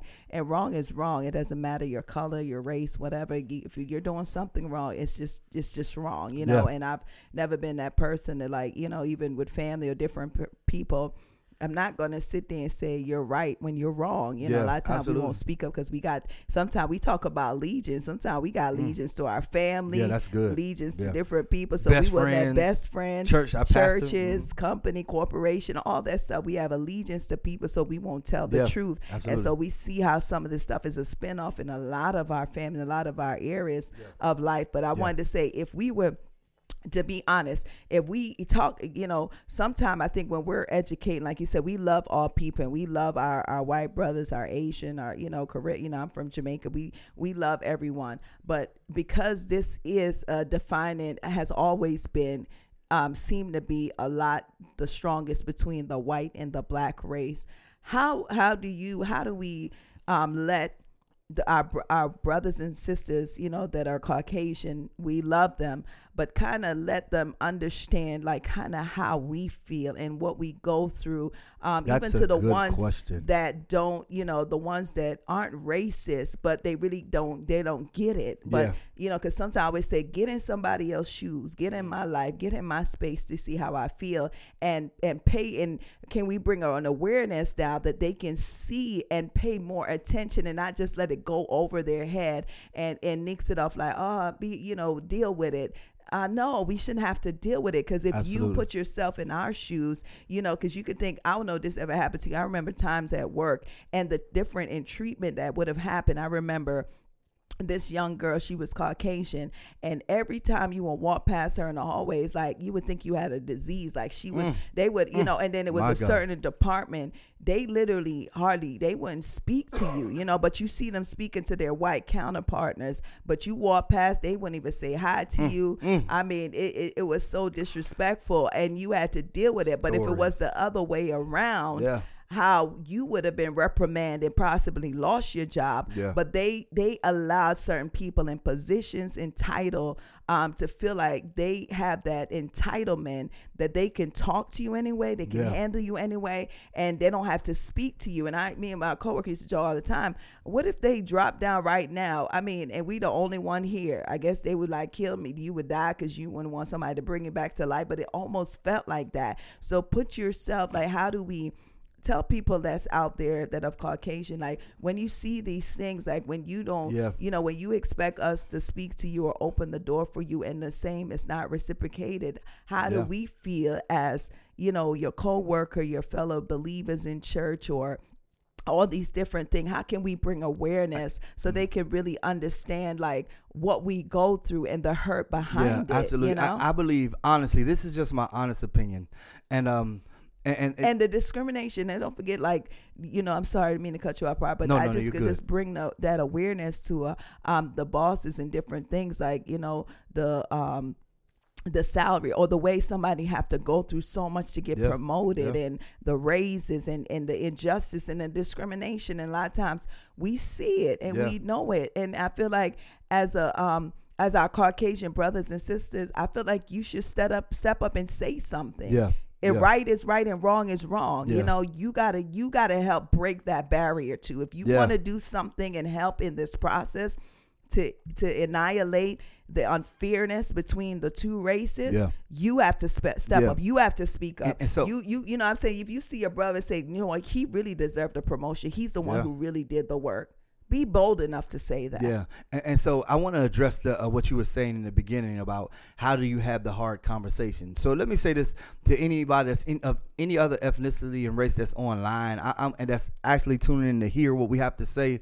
I. I I'm grateful that you're listening. I want to say this to answer that question. I'm gonna go back and start with this, just so because when I begin to talk about history or I, our true history for us as a people, it can look like I'm just uh, an enraged black man, and I, I'm not enraged, but I hate injustice, and I, I hate it with a passion, and it's something that it, it I handle it differently than a lot of people because of what I directly went through. This is truth. Now, when it talk, comes to talking about how to tell those, especially uh, Caucasian brothers and sisters, let me start by saying this first. I grew up in a family where my mother always told us to read. She always gave me a book. I hated it when I was young. She always gave me a book. Always. I mean, to the teenage years, to when I was on my own in my 20s, every time I showed up, she always sent me out the house with a book. I mean, even, I mean, like I'm 40, 43 now, and my mother was still, if I go there, give me a book, read this book. This is a good book you want to check out. So she instilled that in me. And so now let me say this is that my mother, uh, even though she instilled education in me, my mother loves everybody. My mother, to to understand my mother didn't have a racist bone in her body, she would say, "Listen, I want every one of my children, all five of them, I want somebody to marry, each one marry another ethnicity, ethnicity, uh, ethnicity because I just want to. I, I, she wanted 52 grandkids. Did she always had this this dream of hers that definitely wasn't going, or true, going to be a prophetic word because I was like, that ain't happening. She was like, I, I she used to say, I know you're going to give me 10, and I was like, mm, Oh, whoa. maybe adopted some. but um, listen, and I love the children, but um, but anyway, but she loved all nationalities. Yeah. So I grew up learning love, how to love everybody. It's the things that I saw when I went through my journey. But now let me address your question. I want to say this so people can know I'm not coming from a place of rage and anger.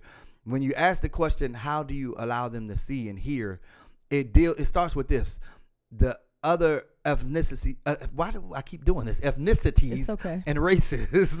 Listen, I, I'm big on this kind of thing, but Yeah, why is are. it that um that uh, uh, how do you make them hear? It starts with their willingness, Mm, the willingness to hear truth without offense. That's because the minute anybody that's of my uh, community, the minute that we go to say, you can say it, articulate it, and you can speak so eloquently and speak in a in a soft tone that's conducive for their uh, uh, uh, for their conducive for their feelings of safety. You can speak in that kind of manner, and guess what? They still many times won't want to hear because you're speaking things. I would say it starts with the willingness to hear someone's tr- truth, and if you can do that, that's the first phase. Then, too, I would say this for all the history that we've learned in school, many of the other cultures have to understand we have not gotten our true history. We have not gotten the true truth. I would go off to say all of you all that really are so gung ho on this whole uh, Confederate flag and the uh, national anthem, and I'm not telling you to not because guess what? If I'm uh, running in the Olympics, I'm like, man, this is my home country. I'm representing America. Yeah. But at the same time, when you understand, you got to understand why some people are angry at this. Do your own due diligence. Go study the the war, the um the people that served in war that couldn't even fight. Uh, uh, black folks when they was trying to get in military and couldn't go study them guys where they would only be good enough to like uh, uh, do labor works on the ships and different things and then go look at some of these guys that never got mentioned. Even look up the harlem uh, hellfighters and people like that. Look up henry johnson different people like that. Go begin to do a deeper study deeper study of of why just uh, punching something you can go look anywhere and just say why blacks are upset about the anthem just look up something anything i don't know uh, you know what i'm saying uh, maybe i'll look up something to tell you a link to look at or whatever i don't know but what i'm saying is it starts with the willingness to want to hear truth and uh, understand where the pain comes from. This is some things that we live every day. And the thing is, it deals with this. You can't get offended if somebody tells you truth. Let me say this.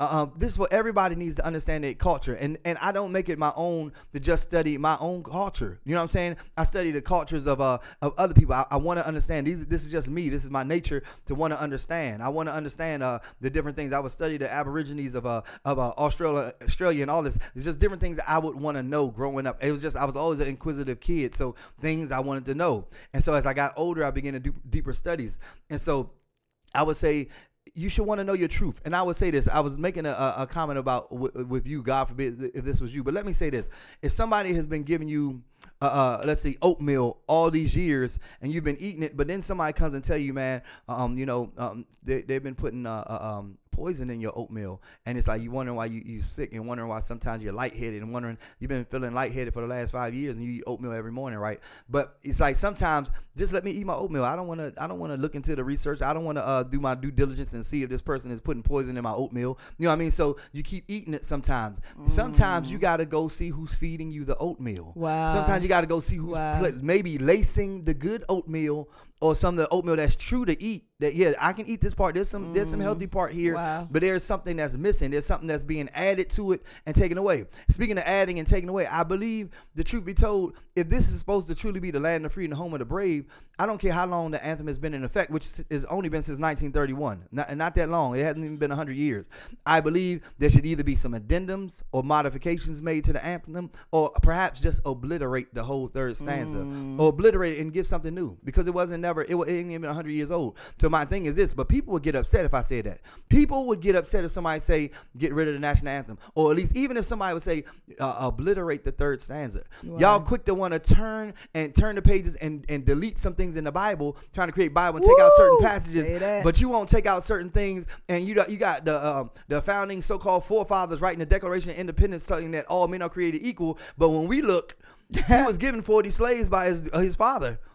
And then was given 135 by his father-in-law. Mm. That's your that's what he inherited he inherited slaves man. And we just like man can i get can i can i inherit a biscuit can I inherit anything? Can I get anything? And so what I'm saying is that this is in in one place you're saying this, and so it's like you see sometimes you see people try to go run for office or do different things and try to bring a black face just for the sake of the uh, of the of the black vote. And so he- I look at these kind of things. So I would say this: know your truth. Be willing. I would say all cultures be willing to sit down. Like let me tell you this: I can sit down and dialogue with with uh, with a um, Caucasian person, and I want to hear what they got to say because I'll definitely have an answer. I definitely have to. And guess what? The only way you're going to uh, be able to uh, uh, uh, come let us reason together. The only way you're going to get some things out is being willing to sit down with some people. And some people have to be informed and learn. But guess what? People are already going to be offended by certain messages of truth. And when you go to speak it, man, that's going to be offensive. So this is why I say the first thing that another culture needs to have is the willingness to hear somebody's truth and the willingness to hear if their truth is actually the real truth.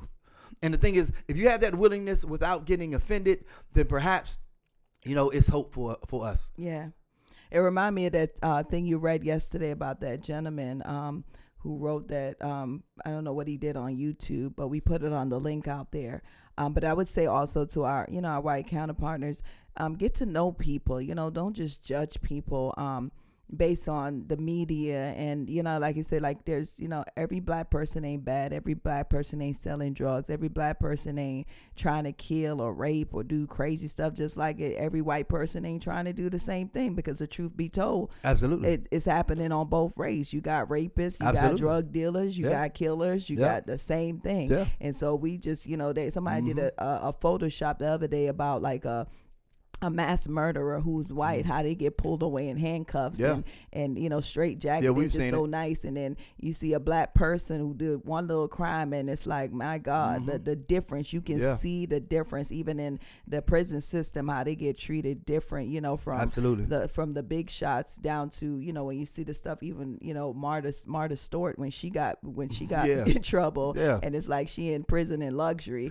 I mean, not, not just Martha Stewart. Let's talk about Robert Downey Jr., who had uh, you know, what I'm saying. I know oh, we going into this, so you know, eh, listen. Let's just say this, but they can get their jobs back like nothing. Like nothing, back on air. Robert Downey. Jr. comes out and man, he gets on the biggest shows, and then you have Wesley Snipes going for tax uh, evasion. you know what I'm saying? And Yeah. then you can't even like buy a job. My God. I'm like, it's like it's it's, and people say. it you gotta be able to be truthful and look at some of these things. When you see these situations, look at how this happens. Yeah, Look at how it plays out. It always plays out a little bit differently for the black person. And so now let me say this. I, I'm not, I don't take a stand if somebody is in their rage and, and even if it's a black person that does something wrong, they're killing, they doing something wrong. They rape somebody, man, throw the book at that Bama. yeah. And for those that don't understand Bama, Yeah. that's the DC thing that came out of me. Bama, Bama simply means uh, that joker or whatever you want to call that. Bama, throw them in, throw them in. and Ah. so what I'm saying is that this ain't a thing. It's like, and, and, and many times when you hear people start talking uh, uh, pro Black history and talking about, it, you just automatically associate it with rage and hatred. But that's not the place I'm coming from. Is I stand for justice and truth. If it's a, a, a, black man that's uh, doing wrong, that's that's hurting and killing somebody, then then he needs justice on him. If it's a white one, he needs justice as well. But I, all I'm saying is, when the two crimes are the same, how come you can do? Don't take my word for it. Um, do your own uh, um, do your own uh, uh, researching and see the statistics on it. The same crimes, you can see that the black one will serve way more time. But think, yeah, I just thought about even scripture prophet. You know, just just think about him. Thought um, talk about even with Moses when he killed the Egyptian and he got angry, and you could see even he a man of God that God used. Display, display, display, some That's He saw his people being oppressed. He saw them being beat and whipped, and he lost Yeah, it. and Moses had a, uh, I Moses had an anger problem anyway. He come off the mountain. the man come off the mountain after hearing from God. He was re- he- with the Lord. 'Cause as soon as he see what's going on, the thing that God wrote, he said, and just threw it. Yeah. Threw the- uh, and then after that, he was so angry he hits the rock more than but one time. but but think about where it stemmed from. Even you know this man from a baby, you know his life was spared. yeah, absolutely. Um, raised in, you know, and God knows at what age. We don't know the whole, you know, story. We know the gist of the story, but I'm pretty sure he was putting two and two together. Like, I don't really look like y'all. wow. I don't really, you know, something is off here.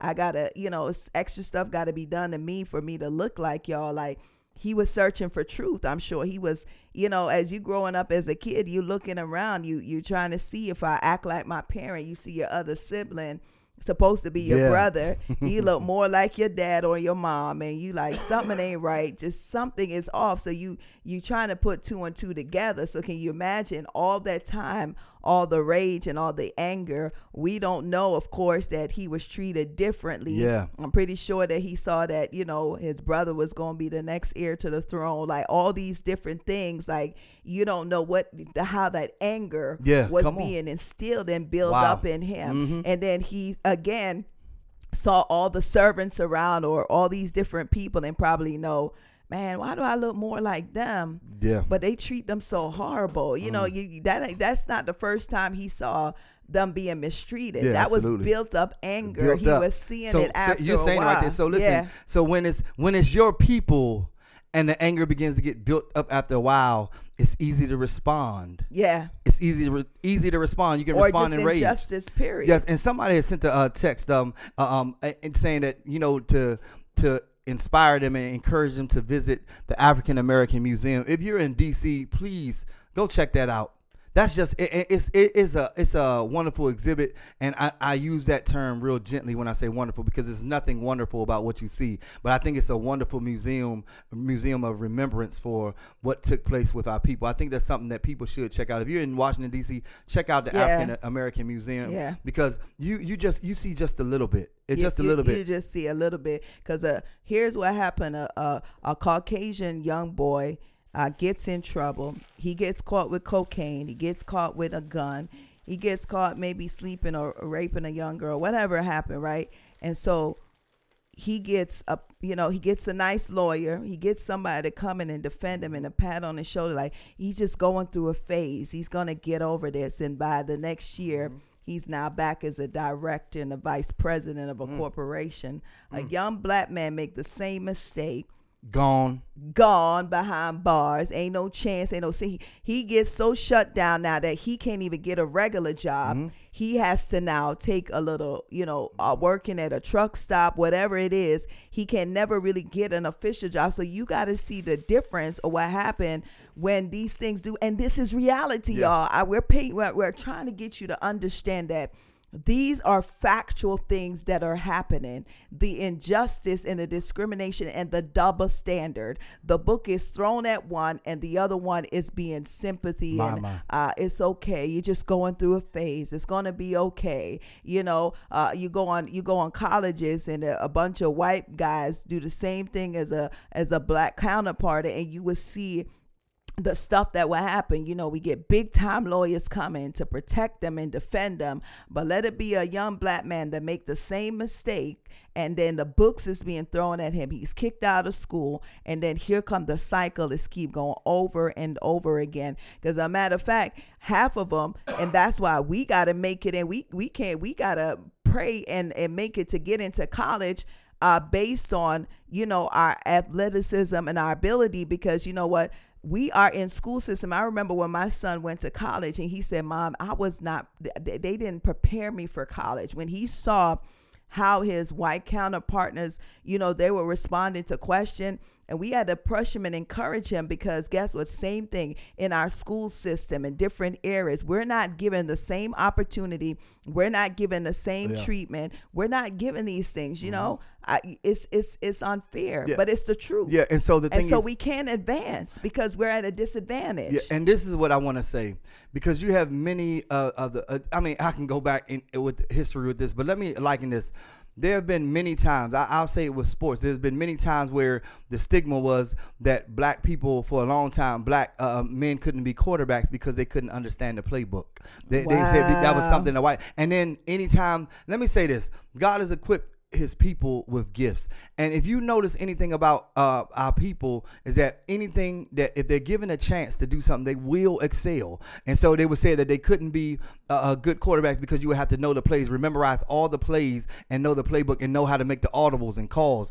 And anybody that that was of of a ethnicity or a black man, when you would see that uh, black men would start becoming quarterbacks, they would strive and they would do well. They would do well. And same thing if you saw in tennis, you see some sports where you don't see a lot of African Americans because it's so easy for an African American to pick up a football. You can pick up a football and a basketball and go play with guys. You don't need equipment. And so the sports that we didn't always get in was like hockey and tennis and golf because it, it requires more money. Golf clubs to buy nice golf clubs and all that stuff costs. And when you was a kid and your parents wasn't putting you in them things, but let me say this: you see when blacks get into golf they excel. When Arthur Ashe, you can go way back in the '80s. You see like Arthur Ashe in tennis. Know, once uh, uh, they get involved, anything that you give them, that you give them a chance, or you give them the resources to be able to do it, we can do anything that anybody else can do. Anything, and I'm not even saying that we're better. I'm just saying that Yeah, that we can do gave us a anything. But sometimes we don't get the same. We don't get the same thing, and we're looked at. Even when you look at military, they believe that the black men were not uh, not uh, intelligent enough to be able to fight in military when blacks was trying to get into military. Mm-hmm. And so let me say this, but every time given an opportunity, we can rise to the occasion. Yeah. Because it's embedded in us Yeah. to rise to the occasion. even even in Christendom, you know, you Come think on. about the Azusa uh, Street revival, how even William Oh, Seymour, my. even in then, he had to push through um, racism. I Yes. mean, he couldn't even come inside to hear Bible study. He had to sit outside, Sit at outside the at the steps. to learn about the Lord. So you and he was trying to hear about the Lord. Yeah, And, and so then you would have a group of I mean, Kristen like uh, uh, soon-to-be ministers and ministers and preachers. They would all be in one room. They would be in one room. All the, uh, the white gentlemen would be in one room. William Seymour, a black man who wanted to serve serve the Lord with his whole heart, he wasn't even allowed in the room, and it was on the outside of the room. But you know, the amazing thing is that God took the man on the outside of the room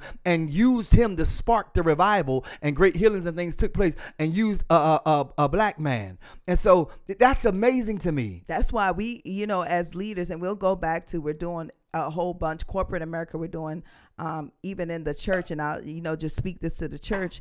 Even when Jesus um, chose his disciple, even when Judas betrayed Jesus, and they had to choose another disciple. This was all Holy Spirit led stuff. So when we bring in people into it, this is about the kingdom of God again. When we bring people into our ministry or we we give people a title. Guess we're not hirelings and so we are we are called we're chosen by god. They prayed about these decisions. They were holy ghost led. It wasn't go on you got a degree and you part of this organization or you this color. Look if god is speaking and saying mm. Whether this man or woman, whatever their background, whatever, if the Lord, the Holy Yeah. Ghost, we should be operating different in the kingdom of God. But guess what? We're not doing that. Yeah. We're, we're, we're hiring people because we, what are you after? Are you really after winning souls or you trying My to God. build your own kingdom? My God. Mm. And so we got to be so careful that we are being led by the Spirit of Yeah. the living God Mm-hmm. because how does you know it's a scripture we talk about this that that scripture we were talking about a good shepherd and we Yeah. were talking I don't forgot what scripture and I thought you was going to hit and preach on it but I know you will come back to it one day we were talking about that but when God when as a shepherd a good shepherd Yeah. he doesn't leave his flock Mm, come on. he doesn't leave it for another opportunity. These are your, Mm. this is what God has given to you. Jesus Christ said, I pray that I will not lose not one that the Father has Yes, given on, to me. come on, He on. was serious about his assignment. Mm. Nobody could pay him. He would not trade. Yeah. So he wouldn't be jumping ship Mm. and going for opportunities. And we got to understand that the kingdom is about soul. It's about not Yes, yes, losing yes. that what the Father has given to you. And each on. one of us, God has given us sheep. He has given us. He said, you know, He has given sheep to the shepherd, and it's our job to Yeah. protect the sheep. You don't leave your babies to Yeah. go after something else. Yeah. Come on now. Yeah, that's good. We know our a good shepherd know the they know their sheep Yeah. Yeah. They know them. Yeah. You know, and so we can't become hirelings and just be putting people out there or or got people on platforms Yeah. or inviting them into our church. Come on. Um, the motive got to be kingdom motive. The Yeah. motive got to be about soul. The motive got to be about changing people's life. I'm not bringing you in because I want you to bring in the money. No, I want souls to be saved. And so we got to work on those things even in in kingdom. You know, absolutely. I just had to throw that in there, No, that was because good. we're not we're not hirelings. N- We are not hirelings. Say that We're, one more we're time. not hirelings. Nope. It's it's time to speak what God is saying. It's time we to got speak a good what shepherd. God is saying. Just like man. the Lord said to Jeremiah, listen, go speak to the king and do not diminish. Yes. Don't, don't change one word. Don't word that I'm change saying. one word. The Lord is saying, speak in this hour to speak in this time. And so Yes. listen, listen, it's um it is uh it's it's 955. And it's been a good day, babe. It's been a great day, y'all. It's been a beautiful day. Remembering George, man. Yeah, remembering George, George. you will forever be remembered. Yes. Forever and, and we gonna breathe.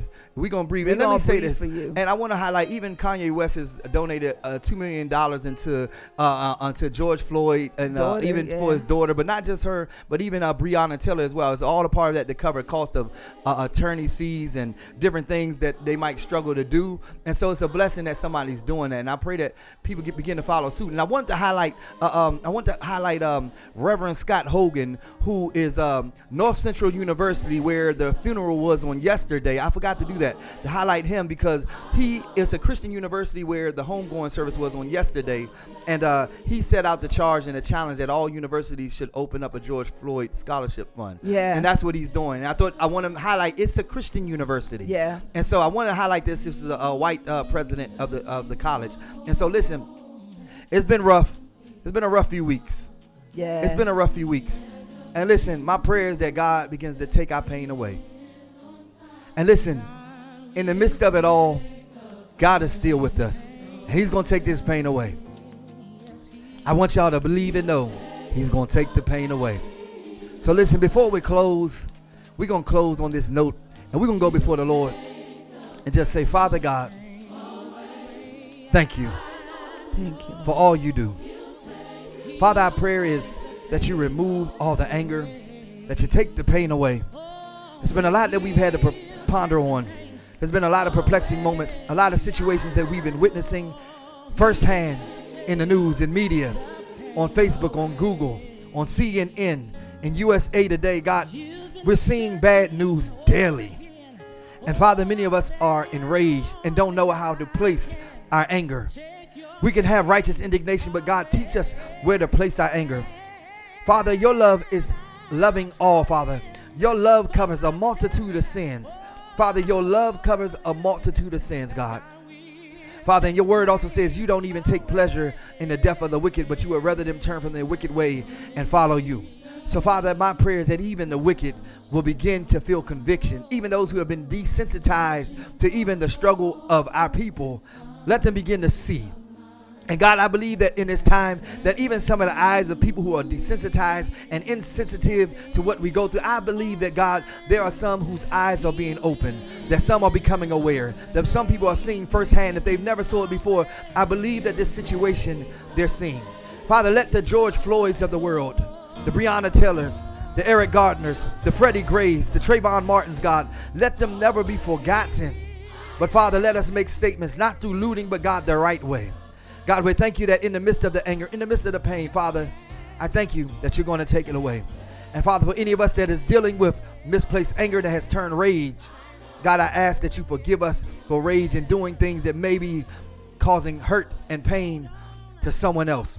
So, Father, remember us through it all. God, we love you. And we give your name the praise. We give your name the glory and the honor, for you alone are worthy. In the name of Jesus Christ, we pray. So we bless you. I come against the spirit of retaliation, ambushment, backlash, and counterattack, and I call your people blessed. So, Father, we bless you because today is a blessed day. Today is a holy day. It's an acceptable day. In Jesus' name we pray. Amen. So, listen, guys, you know what time it is. It's been a good day. It's been a great day. It's been a blessed day. yeah. It's been an acceptable day. It's the day in God's neighborhood. So, guess what? That makes what? It's a brighter day. It's a brighter day. Listen, if yesterday was a bit dark and gloomy, know that today God is thinking of you. Truly. Listen, yesterday is gone and passed away, but today is a new and brighter day. I am Prophet Jay, Prophet is Phee, y'all. and this is Brighter Days in the Morning. Listen, I'm just one half of the Brighter Day morning crew all by myself.